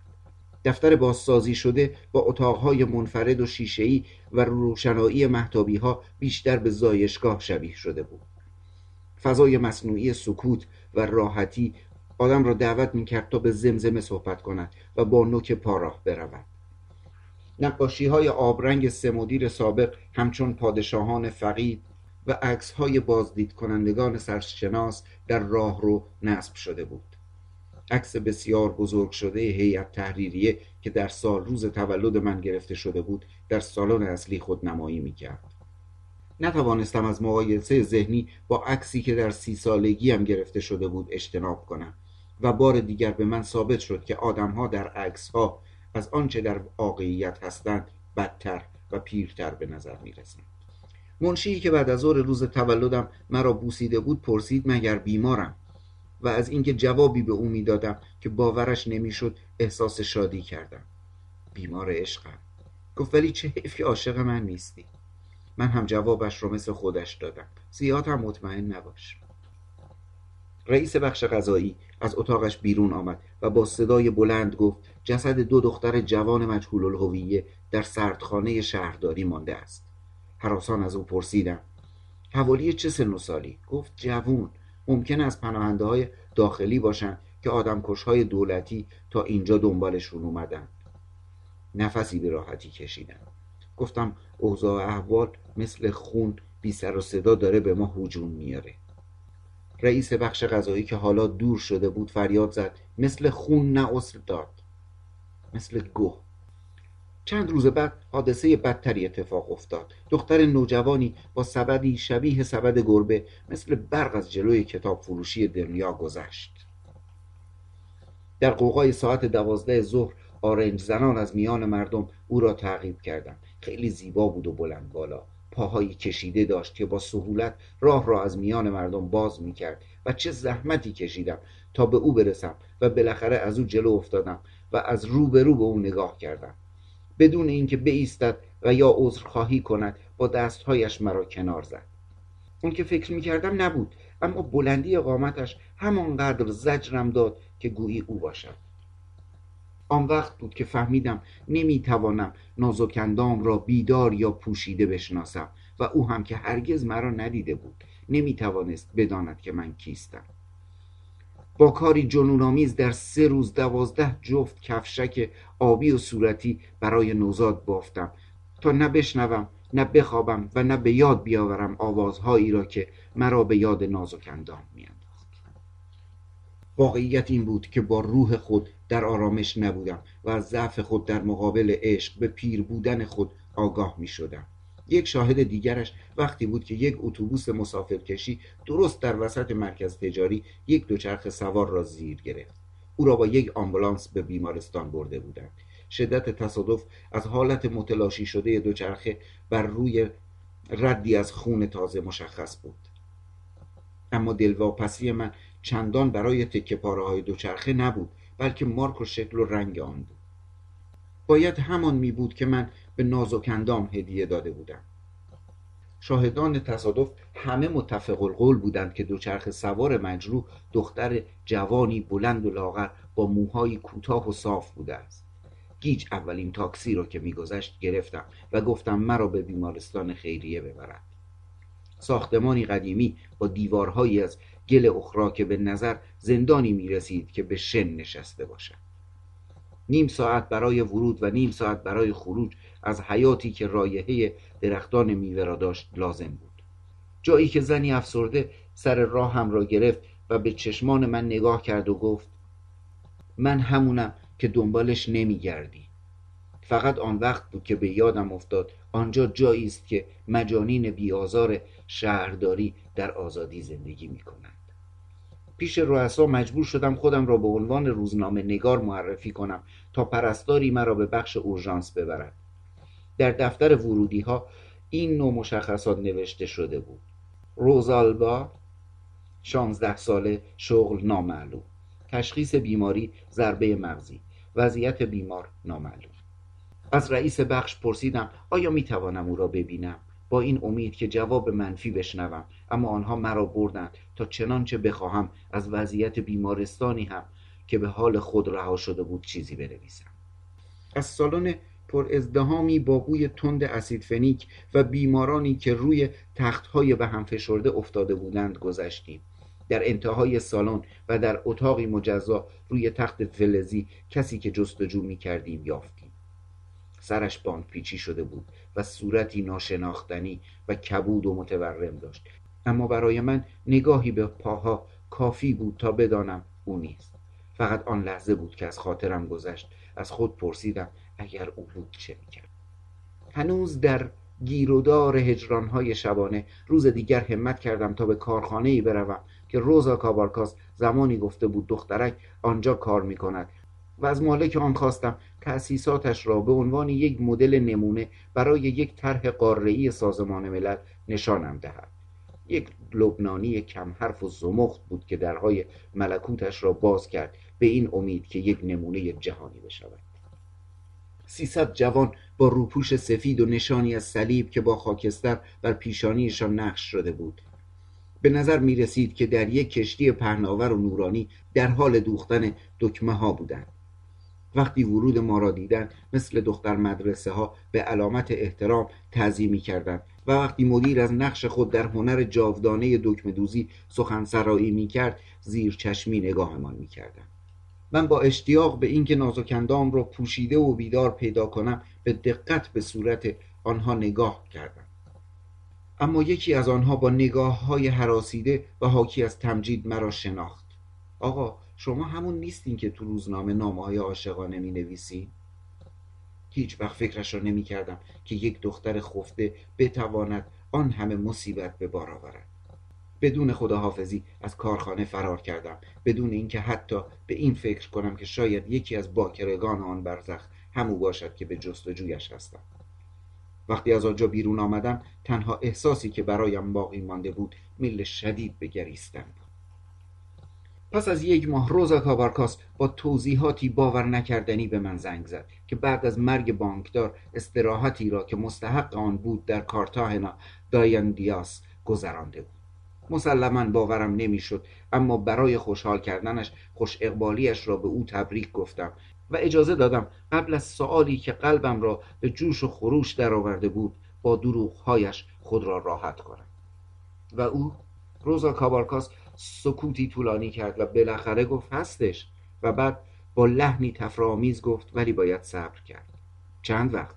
اصلا نمی‌دونم. خبرت می‌کنم. احساس کردم دارد از دستم در می‌رود و مهلتش ندادم. لاقل یه سرنخی بده. گفت سرنخی در کار نیست. نتیجه گرفت. مواظب باش. ممکنه به خودت صدمه بزنی و مخصوصا ممکنه به او صدمه بزنی. حوصله این ادا را نداشتم. التماس کردم که حداقل ردی بده تا حقیقت را بدونم. و گفت اول و آخرش با هم هم دست هستیم. یک قدم جلوتر بر نداشت و گفت آروم باش. دخترک حالش خوبه و منتظره که بهش تلفن بزنم. ولی در حال حاضر کاری نمیشه کرد. حرف دیگه ای هم ندارم. خداحافظ. گوشی تلفن در دست سر جای خودم ماندم نمی‌دانستم از کجا باید شروع کنم و در عین حال آنقدر او را می شناختم که می‌دانستم جز با زبان خوش چیزی از او در نمیآید. بعد از ظهر همینطور سری به اطراف خانهاش زدم. بیشتر به شانس و تصادف تکیه کرده بودم تا به عقل سلیم. هنوز با مهرموم اداره بهداشت مسدود بود. فکر کردم روزا کابارکاس باید از جای دیگری به من تلفن زده باشد. شاید از یک شهر دیگر. و فقط همین فکر باعث می شد که دلم هزار گواهی بد بدهد. با این حال ساعت شش بعد از ظهر وقتی اصلا انتظارش را نداشتم تلفنی رمز خودم را به کار برد. خب حالا آره. ساعت ده شب لرزان با لبهایی که برای جلوگیری از گریستن میگزیدم با باری از جعبه های شکلات سوئیسی آب نبات و بادام سوخته و سبدی از گلهای سرخ آتشین برای فرش کردن تخت خواب رفتم. در نیمه باز بود. چراغها روشن و رادیو با صدایی نبلند نکوتا سنات شماره یک برای ویولون و پیانو اثر برامس را پخش می‌کرد. نازکندام در رخت خواب آنچنان متفاوت و بشاش آرمیده بود که به زحمت شناختمش. بزرگ شده بود. اما این در اندامش نمود چندانی نداشت بلکه در بلوغی سری که او را دو یا سه سال بیشتر نشان می‌داد و از همیشه برهنه تر گونه های برجسته پوست سوخته از حرارت شدید آفتاب دریا لبهای ظریف و موهای کوتاه و صاف صورت او زیبایی دو جنسیتی آپولون پراکسیتل را القا می کرد اشتباهی در کار نبود. حتی سینه های او چنان رشد کرده بودند که در دستهایم جا نمی گرفتند کمرش شکل گرفته بود و استخوانهایش محکمتر و موزونتر شده بودند. از آن همه مهارت طبیعت مسهور شده بودم. اما آنچه مصنوعی بود مرا گیج می‌کرد. موجه های مصنوعی ناخن انگشت به رنگ صدفی و عطری ارزان قیمت که هیچ ربطی به عشق نداشت. چیزی که مرا از کوره به در برد ثروتی بود که با خود داشت. گوشواره های طلا با آویزه های زمرد گردنبندی طبیعی دستبندی از طلا با نگین های الماس و انگشترهایی با سنگ های اصیل در تمام انگشتانش. روی صندلی لباس شبی بود دست دوزی و پولک دوزی شده و کفش هایی با روکش اطلس. حرارت غریبی در اندرونم بالا گرفت و فریاد زدم. فاحشه. شیطان در گوشم حکایت وحشتناکی را زمزمه می کرد اینطور. شب قتل. روزا کابارکاس نه وقت و نه آرامش آن را داشت که دخترک را خبر کند و پلیس او را در اتاقی تنها زیر سن بلوغ در محل وقوع جرم پیدا می کند برای چنین شرایطی هیچ کس بهتر از روزا کابارکاس نیست. باکرگی دخترک را به یکی از حامیان گردن کلفتش به ازای اینکه از مخمسه پاک و پاکیزه بیرون برود فروخته بود. اولین کاری که کرد ناپدید شد تا آبها از آسیاب بیفتد. چه جالب! ماه اصلی برای هر سه آن دو در رخت خواب و روزا کابارکاس در یک ایوان مجلل از مسئولیت خود کیف می‌کرد. با سر و صدای زیاد و احساس نوعی مستی نیرو گرفته از خشمی دیوانوار و کور هرچه را در اتاق میافتم به دیوار میکوبیدم و میشکستم. چراغها را رادیو پنکه آینه ها گلدان ها و لیوان ها بی تجیل اما بی وقفه. با سر و صدای زیاد و احساس نوعی مستی حیات بخش دخترک با اولین صدا از جا پرید اما به من نگاه نکرد. پشت به من چنباتمه زده بود و تا وقتی که شکستنها تمام شد با تکان خوردنهای گاه به گاه همانطور نشسته بود. مرغهای حیات و سگهای صبحگاهی رسوایی را بیشتر کردند. با روشنبینی کورکننده خشم حتی به من الهام شد که در آخرین لحظه خانه را به آتش بکشم که سایه روزا کابارکاس با لباس خواب در آستانه در ظاهر شد. بی هیچ نگفت. با گردش چشم میزان خرابی و خسارت را بررسی کرد و متوجه شد که دخترک مثل یک حلزون چنباتمه زده و سرش را میان دستهایش مخفی کرده است. وحشت زده اما دست نخورده. روزا کابارکاس با حالتی از تعجب و پرسش گفت خدای من من برای همچین عشقی چی نمی‌دادم؟ با نگاهی رقتبار سر و پای مرا برانداز کرد و امر کرد که بریم. پشت سرش تا خانه رفتم. در سکوت لیوان آبی به دستم داد و اشاره کرد بنشینم و خواست از من اعتراف بگیرد. گفت خب حالا مثل آدم های بالغ رفتار کن و بگو ببینم چت شدی آنچه را به من به عنوان حقیقت الهام شده بود برایش حکایت کردم. روزا کابارکاس در سکوت به من گوش می‌داد. بی هیچ حالتی. و بالاخره مثل اینکه ناگهان اصل مطلب را دریافته باشد گفت چه جالب. همیشه گفتم که غیرت حقیقت رو بهتر می‌فهمه و بعد بدون اینکه چیزی را پنهان کند برایم تعریف کرد که در سردرگمی شب جنایت دخترک خفته در اتاق را فراموش کرده بود. یکی از مشتریان او و در عین حال وکیل مقتول با دست و دلبازی تمام رشوه و زیرمیزی را پخش کرده و از روزا کابارکاس خواسته بود تا خوابیدن سر و صداها در هتلی در کارتاهنا د ایندیاس مهمان او باشد. روزا کابارکاس گفت باور کن که در تمام این مدت حتی یک لحظه از فکر تو و دخترک قافل نشدم. روز آمدم و اولین کاری که کردم تلفن کردن به تو بود ولی کسی جواب نداد. در عوض دخترک فوری آمد و چنان حال نظاری داشت که برات بردمش حمام برات لباس پوشاندم برایت فرستادمش سالن آرایش و دستور دادم مثل یک ملکه زیبایی مرتبش کنم.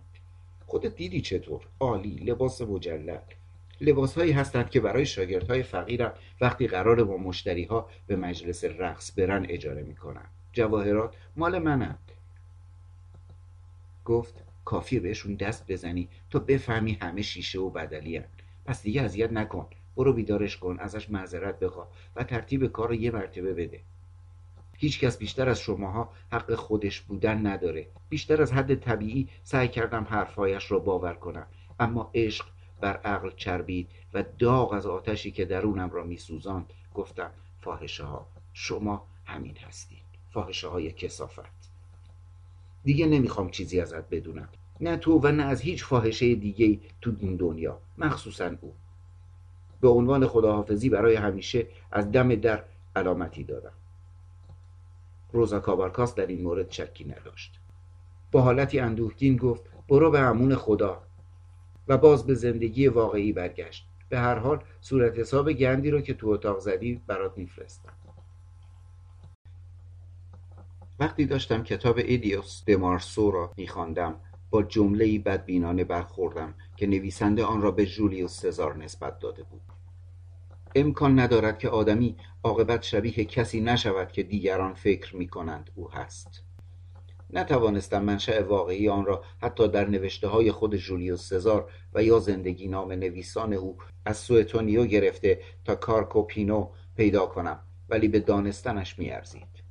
این جبر که در ماههای بعدی بر مسیر زندگی من تحمیل شد همان چیزی بود که اراده لازم را به من می‌داد تا نه تنها این خاطرات را بنویسم بلکه آن را بی هیچ شرمی با عشق به نازکندام شروع کنم. یک لحظه آرامش نداشتم. به سختی شاید لغمه ای میخوردم و آنقدر وزن کم کردم که شلوارهایم بر کمرم قرار نمی گرفتن.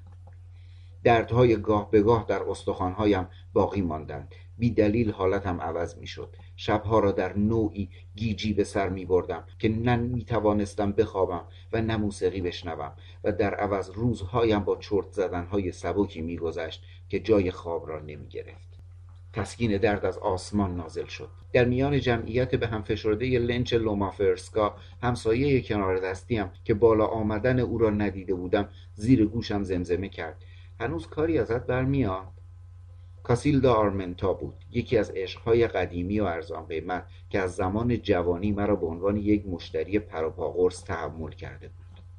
وقتی بازنشسته و مریض و بیپول شد با یک باغدار چینی که به او اسم و پشتگرمی و شاید هم کمی عشق داده بود ازدواج کرد. در هفتاد و سه سالگی همان وزن همیشگیش را داشت. هنوز زیبا بود و با شخصیت قوی و هنوز لاقیدی شغلش را دست نخورده حفظ کرده بود. مرا به خانهاش برد. یک باغ چینی روی تپهی کنار جاده دریا. روی سندلی های ساحلی در ایوان سایدار بین سرخص ها و انبوه گل های گرمسیری و قفس های آویزان پرنده ها زیر آلاچیق نشستیم در دامنه تپه جالیزکاران چینی با کلاهای مخروطیشان زیر آفتاب سوزان مشغول کار بودند و دریای خاکستری بوکا سمیزا با دو بریدگی صخره‌ای که رودخانه را تا چندین فرسخ در دریا پیش می برد دیده می‌شد. همینطور که با هم صحبت می کردیم یک کشتی اقیانوس پیمای سفید رنگ را دیدیم که وارد مصب رودخانه شد و در سکوت آن را دنبال کردیم. تا وقتی که نره حزنالودش را در لنگرگاه رود شنیدیم. آهی کشید. می‌بینی؟ بعد از نیم قرنین اولین باریه که تو رخت خواب ملاقاتت نمی‌کنم. گفتم آخه عوض شدیم. بدون اینکه حرف مرا شنیده باشد ادامه داد. هر وقت توی رادیو در مورد تو حرف می‌زنن و یا به خاطر محبتی که مردم نسبت به تو دارن ازت تعریف می‌کنن و بهت میگن استاد عشق؟ فکرشو بکن. فکر می‌کنم هیچ کس بالا و پایین تو رو به خوبی من نمی‌شناسه. جدی میگم هیچ کس بهتر از من نمی‌تونست تحملت کنه. بیش از این مقاومت نکردم. متوجه شد. چشمان مرتوب از اشک مرا دید و فقط آن وقت بود که باید فهمیده باشد آن که بودم نیستم. و چشمانم را چنان به او دوخته بودم که هیچ وقت مرا قادر به انجام آن نمیپنداشت. گفتم آخه دارم پیر میشم. آهی کشید. همین حالاشم هستی. فقط آدم خودش رو از درون می‌بینه ولی همه از بیرون می‌بینه. غیر ممکن بود سفره دلم را باز نکنم و بر این روال داستان کاملی از آنچه درونم را میسوزان از اولین تلفنم به روزا کابارکاس شب 90 سالگیم تا شبی که در اتاق همه چیز را به هم ریختم برایش تعریف کردم. حرفهای دلم را چنان شنید که گویی آن را زندگی می کند به آرامی آن را مزمزه کرد و بالاخره تبسمی کرد. گفت هر کاری دلت می‌خواد بکن ولی این موجود را از دست نده. هیچ بدبختی بالاتر از این نیست که آدم تنها بمیره. با قطاری که از فرط آهستگی مثل اسب می‌رفت با هم به پورتوکولومبیا رفتیم. روبروی اسکله چوبی کرم خورده جایی که همه دنیا قبل از لایروبی بوکاس د سنیزا وارد مملکت شده بود نهار خوردیم. در زیر سایبانی از برگهای نخل آنجا که زنان سیاه پوست قدر نارگیل پلو با ماهی و برش های موز سبز میفروختند نشستیم. هر دو با بیغیبی چرتی زدیم و تا وقتی خورشید آتشین و پهناور در دریا غرق می‌شد با هم حرف زدیم. واقعیت به نظرم خیالی می رسید به مسخره گفت ببین کجا اومدیم ما حسلمون رو بگذرونیم. ولی جدی ادامه داد امروز که گذشته به صف هزار نفره مردهایی نگاه می‌کنم که از رخت خواب من گذشتند. حاضر بودم جونم را بدم و حتی با بدترینشون میموندم. شکر خدا چینی خودم را به موقع پیدا کردم. مثل اینکه آدم با انگشت کوچیکه ازدواج کرده باشه. ولی فقط مال منه. به چشمهایم نگاه کرد تا عکس عمل مرا در مقابل آنچه گفته بود ببیند و به من گفت پس همین الان برو دنبال این موجود بیچاره بگرد. حتی اگر هر چی غیرتت میگه درست باشه هر طور که بشه لذت برده شده را کسی نمی‌تونه ازت بگیره. ولی بدون رویا بافی پدر بزرگها بیدارش کن. با این دستخری که شیطون به خاطر ترسویی و بیچارگیت بهت جایزه داده حتی تا گوش ها خدمتش برس. بعد از ته دل گفت جدی میگم قبل از اینکه لذت همخوابگی با عشق را امتحان کرده باشی نمیر. روز بعد وقتی داشتم شماره تلفن را می‌گرفتم نبزم میلرزید. هم به خاطر وسوسه دیدار دوباره نازکندام هم به دلیل عدم اطمینان نحوه برخورد روزا کابارکاس به خاطر سوء استفاده و نرخ بستن به خرابی هایی که در اتاقش به بار آورده بودم با هم یک دعوای حسابی داشتیم. مجبور شدم یکی از محبوب ترین تابلوهای مادرم را که ارزشی بالا روی آن گذاشته شده بود بفروشم ولی وقت فروش حتی به یک دهم آنچه خیال می کردم نرسید. با باقی مانده پسندازم مبلغ را اضافه کردم و با یک پیشنهاد رد نکردنی پیش روزا کابارکاس بردم. یا این یا هیچی یا وردار یا بزار. یک عمل انتحاری بود. چون فقط با فروش یکی از اسرار من می‌توانست خوشنامی مرا به باد دهد. لجاجت نکرد. ولی تابلوهایی را هم که شب دعوا به عنوان گرویی نگه داشته بود برداشت. فقط با یک بازی بازنده مطلق شده بودم. تنها مانده بی ناز و کندام بی روزا کابارکاس و بی آخرین پسندازهایم. با این حال صدای زنگ تلفن را شنیدم. یک بار دو بار سه بار. بالاخره او بله صدایم در نیامد. قطع کردم.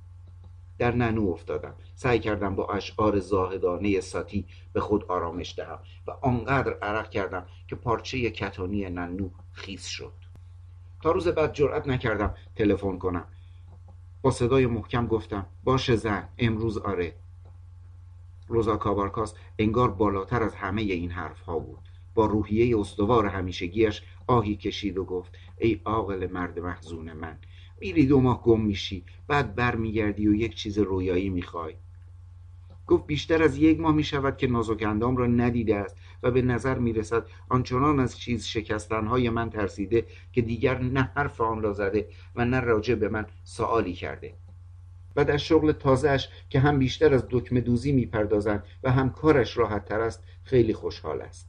موجی از آتش سوزان درونم را سوزان گفتم فقط می‌تونه فاحشه شده باشه.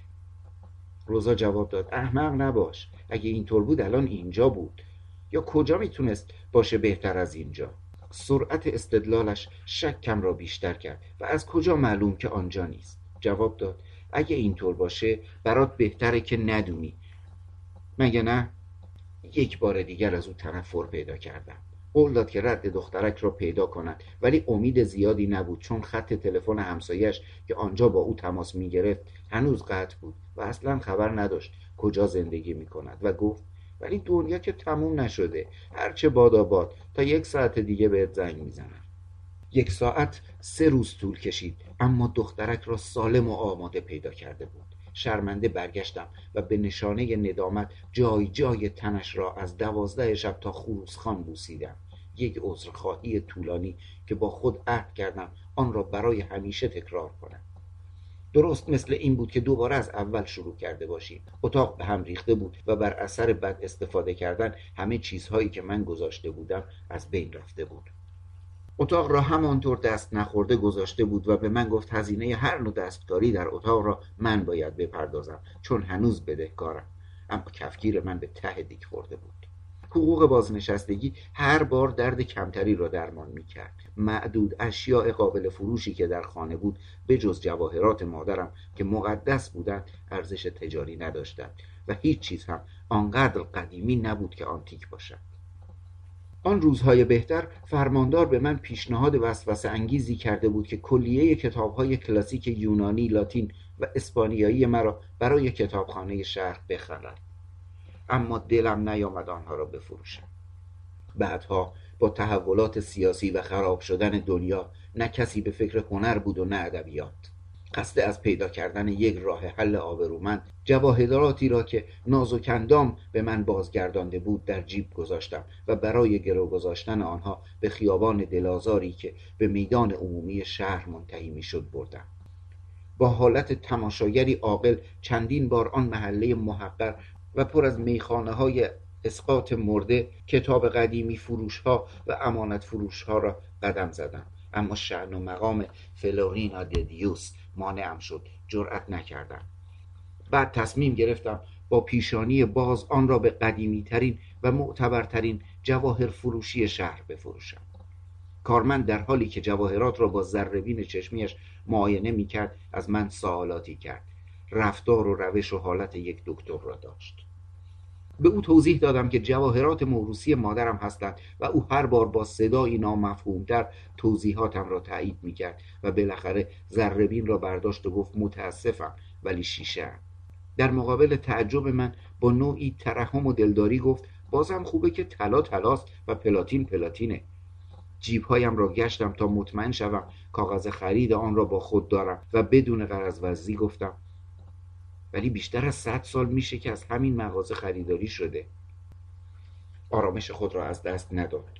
گفت از این اتفاق ها میفته که سنگ های خیلی قیمتی جواهرات موروسی در طول زمان توسط بچه های حرف نشنو خانواده و یا جواهر فروشی های نادرست غیب و یا عوض بشن و فقط وقتی کسی می‌خواد اونها رو بفروشه تقلب معلوم میشه و ادامه داد. ولی یک لحظه صبر کن و جواهرات را با خودش به دری که انتهای مغازه بود برد. بعد از مدت کوتاهی برگشت بدون اینکه اصلا به من توضیحی بدهد اشاره کرد که روی صندلی انتظار بنشینم و به کارش ادامه داد. مغازه را برانداز کردم. با مادرم چندین بار آنجا آمده بودیم و یادم به جمله همیشگی او افتاد. به بابات چیزی نگو. یک مرتبه فکری به خاطرم گذشت که خوشگم زد. آیا امکان داشت که روزا کابارکاس و نازکندام با همدستی همدیگر های اصلی را فروخته و های بدلی را به من بازگردانده باشند؟ داشتم از شک آتش می گرفتم که یک کارمند از من خواست تا او را تا همان در انتهایی و یک دفتر کوچک با ویترینی دراز و حجیم دنبال کنم. یک عرب تنومند از پشت میز برخاست و با حرارت دوستان قدیمی با من دست داد و به عنوان سلام و احوال پرسی گفت هر دومون دبیرستان رو با هم تموم کردیم. به یاد آوردنش برایم آسان بود. بهترین فوتبالیست مدرسه و قهرمان اولین فاحش خانه های ما. مدت های مدید او را ندیده بودم و باید مرا خیلی فرتود دیده باشد که با یکی از همکلاسی های دوران کودکیش اشتباه گرفته بود. روی شیشه میز یکی از آن بایگانی های زیوار در رفته قرار داشت که جواهرات مادرم هم در آن ثبت شده بود. همه چیز با تاریخ و جزئیات حاکی از این بود که خود او شخصا سنگ های دو نسل از کار گامنته های زیبا و آبرومند را عوض کرده و سنگ های اصلی را به همان جواهر فروشی فروخته بود. این قضیه در زمانی که پدر مالک فعلی مغازه را اداره می کرد و من و او در مدرسه بودیم اتفاق افتاده بود. او مرا تسلی داد. این کلک ها در خانواده های بزرگ رو به ورشکستگی کاری عادی بود تا بتونن بدون اینکه شعون خودشون قربونی کنن احتجاجات فوریشون رو به پول رفع کنن. در مقابل این واقعیت اوریان ترجیح دادم آنها را به عنوان یادگاری از فلورینا ددیوس دیگری که نشناخته بودم نگه دارم. در اوایل ماه جولای فاصله واقعی تا مرگ را حس کردم. ضربان قلبم به هم خورد و از همه طرف شروع به دیدن و احساس علائم اشتباه ناپذیر پایان کار را کردم. واضح ترین آنها در کنسرت هنرهای زیبا بود. دستگاه های تهویه خراب بود و گلهای سرسبد هنر و ادبیات در حمام سالن پر از ازدهام میپختند اما جادوی موسیقی رایحه آسمانی داشت. در پایان با قطعه آلگرتو پوکوموسو ناگهان این الهام به من دست داد که این آخرین کنسرتی است که میشنوم و سرنوشت قبل از مرگ من آن را نصیبم کرده است. نه احساس دردی داشتم و نه ترسی بلکه هیجانی عظیم از اینکه توانسته بودم آن را زندگی کنم. وقتی بالاخره موفق شدم خیس از عرق راهم را از میان در آغوش کشیدنها و عکس گرفتنها باز کنم ناگهان خود را با هیمنا آرتیز روبرو دیدم. همچون الهه صد ساله روی صندلی چرخدار نشسته بود. حضورش به تنهایی همچون گناهی جانکاه خود را به من تحمیل می کرد لباس بلند ابریشمی آجی رنگی پوشیده بود. صاف مثل پوستش. سرشت مروارید اصیل موهای صدفی رنگ به مدل سالهای بیست با دو بال مرغ دریایی که تا روی گونه هایش آمده بود و چشمان بزرگ سبز رنگ که در سایه طبیعی حلقه چشمها برق می‌زدند. چیزی در او این شایعه را رد می کرد که ذهنش به دلیل فراموشی علاج ناپذیر حافظه از کار افتاده بود. میخکوب و خلع سلاح در مقابل او بر گرمایی که به صورتم ریخت مسلط شدم و به حالت اشراف فرانسوی در سکوت به او سلام دادم. مثل ملکه ای لبخند زد و دستم را گرفت. متوجه شدم که آن هم یکی دیگر از همداستانی های سرنوشت بود تا آن خاری را که همیشه وجودم را آزار می‌داد بیرون بکشم. به او گفتم سالها بود که رویای دیدن این لحظه را داشتم. به نظرم رسید که نفهمیده باشد. گفت جدی میگی؟ تو کی هستی? هیچ وقت نفهمیدم که واقعا مرا فراموش کرده بود و یا انتقامی بود که در آخر زندگیش می‌گرفت. این باور که من هم مردنی هستم کمی قبل از پنجاه سالگی و در موقعیتی مشابه اتفاق افتاد. شب کارناوال داشتم با زنی که هیچ وقت صورتش را ندیدم تانگوی آپاچه میرقصیدم. شاید 20 کیلو از من سنگینتر و دو وجب بلندتر بود. و با این حال مثل پری در باد با من هم قدمی می‌کرد. آنچنان چسبیده میرقصیدیم که گردش خون را در رگهایش حس می‌کردم. نفس نفس زدنهایش بوی عرق بدن و سینه های نجومیش مرا در حالت رخوت لذت بخشی فرو برد. در این هنگام بود که زوزه مرگ برای اولین بار تکانم داد و چیزی نمانده بود که به زمین بیفتم. همچون ندایی وحشیانه در گوشهایم. چه حالا چه صد سال دیگه هر کاری کنی بالاخره میمیری. وحشت زده مرا از خودش جدا کرد. چت شد. سعی کردم قلبم را آرام کنم. هیچی. به خاطر تو دارم میلرزم. از آن وقت به بعد شروع کردم زندگی را نه با سالها بلکه با دهه ها اندازه گیری کردن. دهه پنجاه خیلی مهم بود. چون متوجه شدم که تقریبا تمام دنیا از من جوانترند دهه شست از همه سنگین تر بود چون فکر می کردم وقتی برای اشتباه کردن باقی نمانده است. دهه هفتاد چون امکان داشت آخرین آنها باشد ترساور بود. با این حال وقتی صبح نود سالگیم در رخت خواب نازکندام زنده بیدار شدم این فکر دلپذیر از خاطرم گذشت که ای کاش زندگی چیزی نبود که مثل رود گلالود هراکلیت بگذرد بلکه فرصت نادری بود تا در ماهیتابه از این رو به آن رو شویم و طرف دیگرمان هم تا 90 سال دیگر سرخ می‌شد. اشکم زود سرازیر می‌شد. هر احساسی که ربطی به مهربانی و محبت داشت باعث ایجاد بغض در گلویم می‌شد و همیشه هم نمی‌توانستم آن را کنترل کنم با خود فکر کردم لذت نگهبانی خوابهای نازکندام را رها کنم نه به دلیل احتمال مردنم. بلکه از تصور او بدون من در باقی مانده عمرش. یکی از همان روزهای سردرگمی برای سرگرمی به خیابان معتبر محضردارها رفتم و از اینکه چیزی بیش از خرابه ها از هتلی نیافتم که هنرهای عشق را قبل از دوازده سالگی و به اجبار در آن آموخته بودم متعجب شدم. یکی از ساختمانهای ناوگانهای دریایی قدیم بود. با شکوهی که کمتر ساختمانی در شهر به پایان می رسید ستونهای کندکاری شده از مرمر و کتیبه های آب کاری شده که در اطراف یک حیات داخلی با گنبدی شیشهای هفت رنگی قرار داشت که نور گلخانه ای را میتابانید. طبقه اول با دروازه ای گوتیک و مشرف به خیابان به مدت بیش از یک قرن محل استقرار محضرهایی بود که پدرم در طول یک زندگی پر از رویاهای خیال پردازانه عمری در آنها کار کرد. ثروت اندوخت و ویران شد. خانواده های قدیمی رفته رفته طبقات بالا را ترک کردند تا بالاخره توسط هنگی از شب زندهداران مفلوک اشغال شد تا طلوع صبح با مشتریانی که در میخانه های ساحل رودخانه در مقابل یک پزو و نیم به دام انداخته بودند بالا و پایین می‌رفتند. در دوازده سالگی هنوز با شلوار کوتاه و چکمه های مدرسه ابتدایی وقتی پدرم در یکی از آن جلسات تمام نشدنی خود مشغول مباحثه بود نتوانستم در مقابل وسوسه شناسایی طبقات بالا مقاومت کنم و با یک منظره بهشتی روبرو شدم.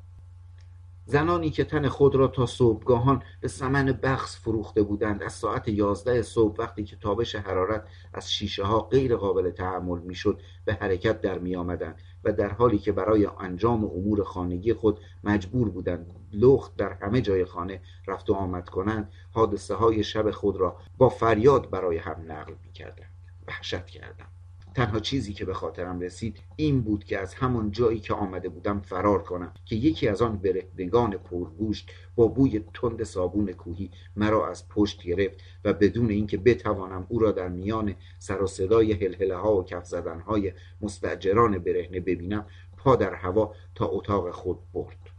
مرا تاغباز روی تخت چهار نفره خود انداخت. با حرکتی استادانه شلوارم را پایین کشید و روی من اسب سواری کرد. اما سرمای وحشتی که تنم را خیز کرده بود نگذاشت مثل یک مرد او را بشناسم.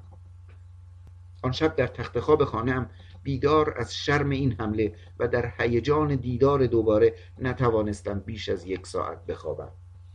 اما صبح بعد وقتی شب زندهداران خوابیده بودند لرزان تا اتاقک او بالا رفتم و گریه کنان او را بیدار کردم. با عشقی دیوانوار که تا زمانی که طوفان زندگی واقعی با بیرحمی تمام او را برد ادامه داشت. نامش کاستورینا و ملکه آن خانه بود. قیمت اتاقک های هتل برای عشق های گذری یک پزو بود و تعداد کمی می‌دانستیم که قیمت آن برای 24 ساعت هم همین قدر است. کاستورینا مرا با اعماق دنیای خودش آشنا کرد. جایی که مشتریان فقیر را به صبحانه اشرافی خود دعوت می‌کردند به آنها صابون می‌دادند دندان درد آنها را مداوا می کردند و حتی در شرایط اضطراری حالی هم از سر نیکوکاری می دادند. پس از خروج از این دیدار تلخ سوزشی در قلبم حس می کردم که تا سه روز نتوانستم با هیچ جوشانده خانگی آن را تسکین دهم دکتری که با حالت اضطراری به او مراجعه کردم عضو یک خانواده سرشناس و نوه همان کسی بود که مرا در چهل و دو سالگی مایل کرده بود و آنقدر به او شباهت داشت که ترسیدم خودش باشد چون به خاطر تاسی زودرس عینک ذرهبینی نزدیکبین و غمی تسلی ناپذیر مثل پدر بزرگی در هفتاد سالگی پیر به نظر می رسید با تمرکز حواس یک جواهرساز تمام بدن مرا به دقت معاینه کرد. به سینه و پشتم گوشی گذاشت و ضربان نبزم را گرفت. عکس عمل زانوها عمق چشمها و رنگ پلک های پایینم را معاینه کرد. حینی که حالات خود را روی میز معاینه عوض می کردم از من سوالاتی مبهم و سریع می کرد و به سختی به من فرصت جواب می‌داد. بعد از یک ساعت با لبخندی شاد به من نگاه کرد و گفت خب فکر می‌کنم نمی‌تونم کاری برات بکنم منظورت چیه؟ که تو این سن و سال حال از این بهتر نمیشه گفتم چه جالب پدر بزرگت هم وقتی فقط 42 سال داشتم همین رو به هم گفت درست مثل اینکه زمان نگذشته باشه گفت همیشه یکی پیدا میشه که همین رو بهت بگه چون همیشه یک سنی خواهی داشت. سعی کردم با جمله او را تحریک کنم. تنها چیز حتمی در زندگی مرگه. گفت آره ولی با این حال خوبی که تو داری به این آسونیا نمیشه بهش رسید. جدا متاسفم که نمی‌تونم چیزی خوشایندتون بگم. اینها خاطرات خوب بودند ولی شب 29 آگست وقتی داشتم پله های خانه را بالا می‌رفتم سنگینی عظیمی را که در انتظارم بود حس کردم. آن وقت بود که برگشتم و یک بار دیگر فلورینا ددیوس مادرم را در تخت خوابم که تا لحظه مرگ تخت خوابش بود دیدم که همان دعایی را برای من می‌خواند که آخرین بار دو ساعت قبل از مرگش برایم خوانده بود. از استراب منقلب شدم و آن را به عنوان آخرین هشدار تلقی کردم و از ترس اینکه امیدم برای زنده بودن تا آخرین نفس نود سالگی به وقوع نپیوندد به روزا کاوارکاس تلفن زدم. تا دخترک را همان شب آماده کنند. بار دیگر ساعت هشت به او تلفن زدم و یک بار دیگر تکرار کرد که امکان ندارد. وحشت زده فریاد زدم که باید بشه و گوشی را گذاشتم. اما پانزده دقیقه بعد مجددا تلفن زد. خیلی خوب اینجاست. ساعت ده و بیست دقیقه رسیدم و آخرین نامه های زندگیم و ترتیباتی را که پس از مرگم برای دخترک داده بودم به روزا کابارکاس دادم. فکر کرده بود با لجاجتهایش مرا تحت تاثیر قرار داده و با حالتی تمسخرآمیز گفت اگر می‌خوای بمیری اینجا نمیر فکرشو بکن. اما من به او گفتم بگو که با قطار پورتوکولومبیا تصادف کردم. گفت این لکنته قرازه نمی‌تونه کسی رو بکشه. آن شب آماده برای هر چیز تاقباز و در انتظار درد آخر در اولین لحظات 91 سالگیم دراز کشیدم. صدای های دور دست را میشنیدم. رایحه روح نازکندام خفته به پهلو را حس می کردم صدای ناله ای را در افق شنیدم. ناله های کسی را که شاید یک قرن قبل در همان اتاق مرده بود. با آخرین رمق چراغ را خاموش کردم. هایم را در هایش پیچیدم تا او را هم با خود ببرم و دوازده ضربه ناقوس ساعت دوازده شب را با آخرین دوازده قطر اشکم شمردم. تا اینکه خروس ها شروع به خواندن کردند و در همان لحظه ناقوس های سرور و جرقه های آتیش بازی هنوز زنده بودنم را در پایان نوت سالگی جشن گرفتند. اولین کلماتم برای روزا کابارکاس بود. خونت را ازت می‌خرم. با مغازه و باغ. گفت بیا مثل پیرها شرط ببندیم. هر کی بعد از دیگری زنده موند صاحب تمام مال اون یکی میشه. تو محضر امضا می‌کنی. نه اگه من بمیرم همه چیز باید به او برسه. روزا کابارکاس گفت فرقی نمی‌کنه. من دخترک رو سرپرستی می‌کنم بعد هم همه را براش می‌ذارم.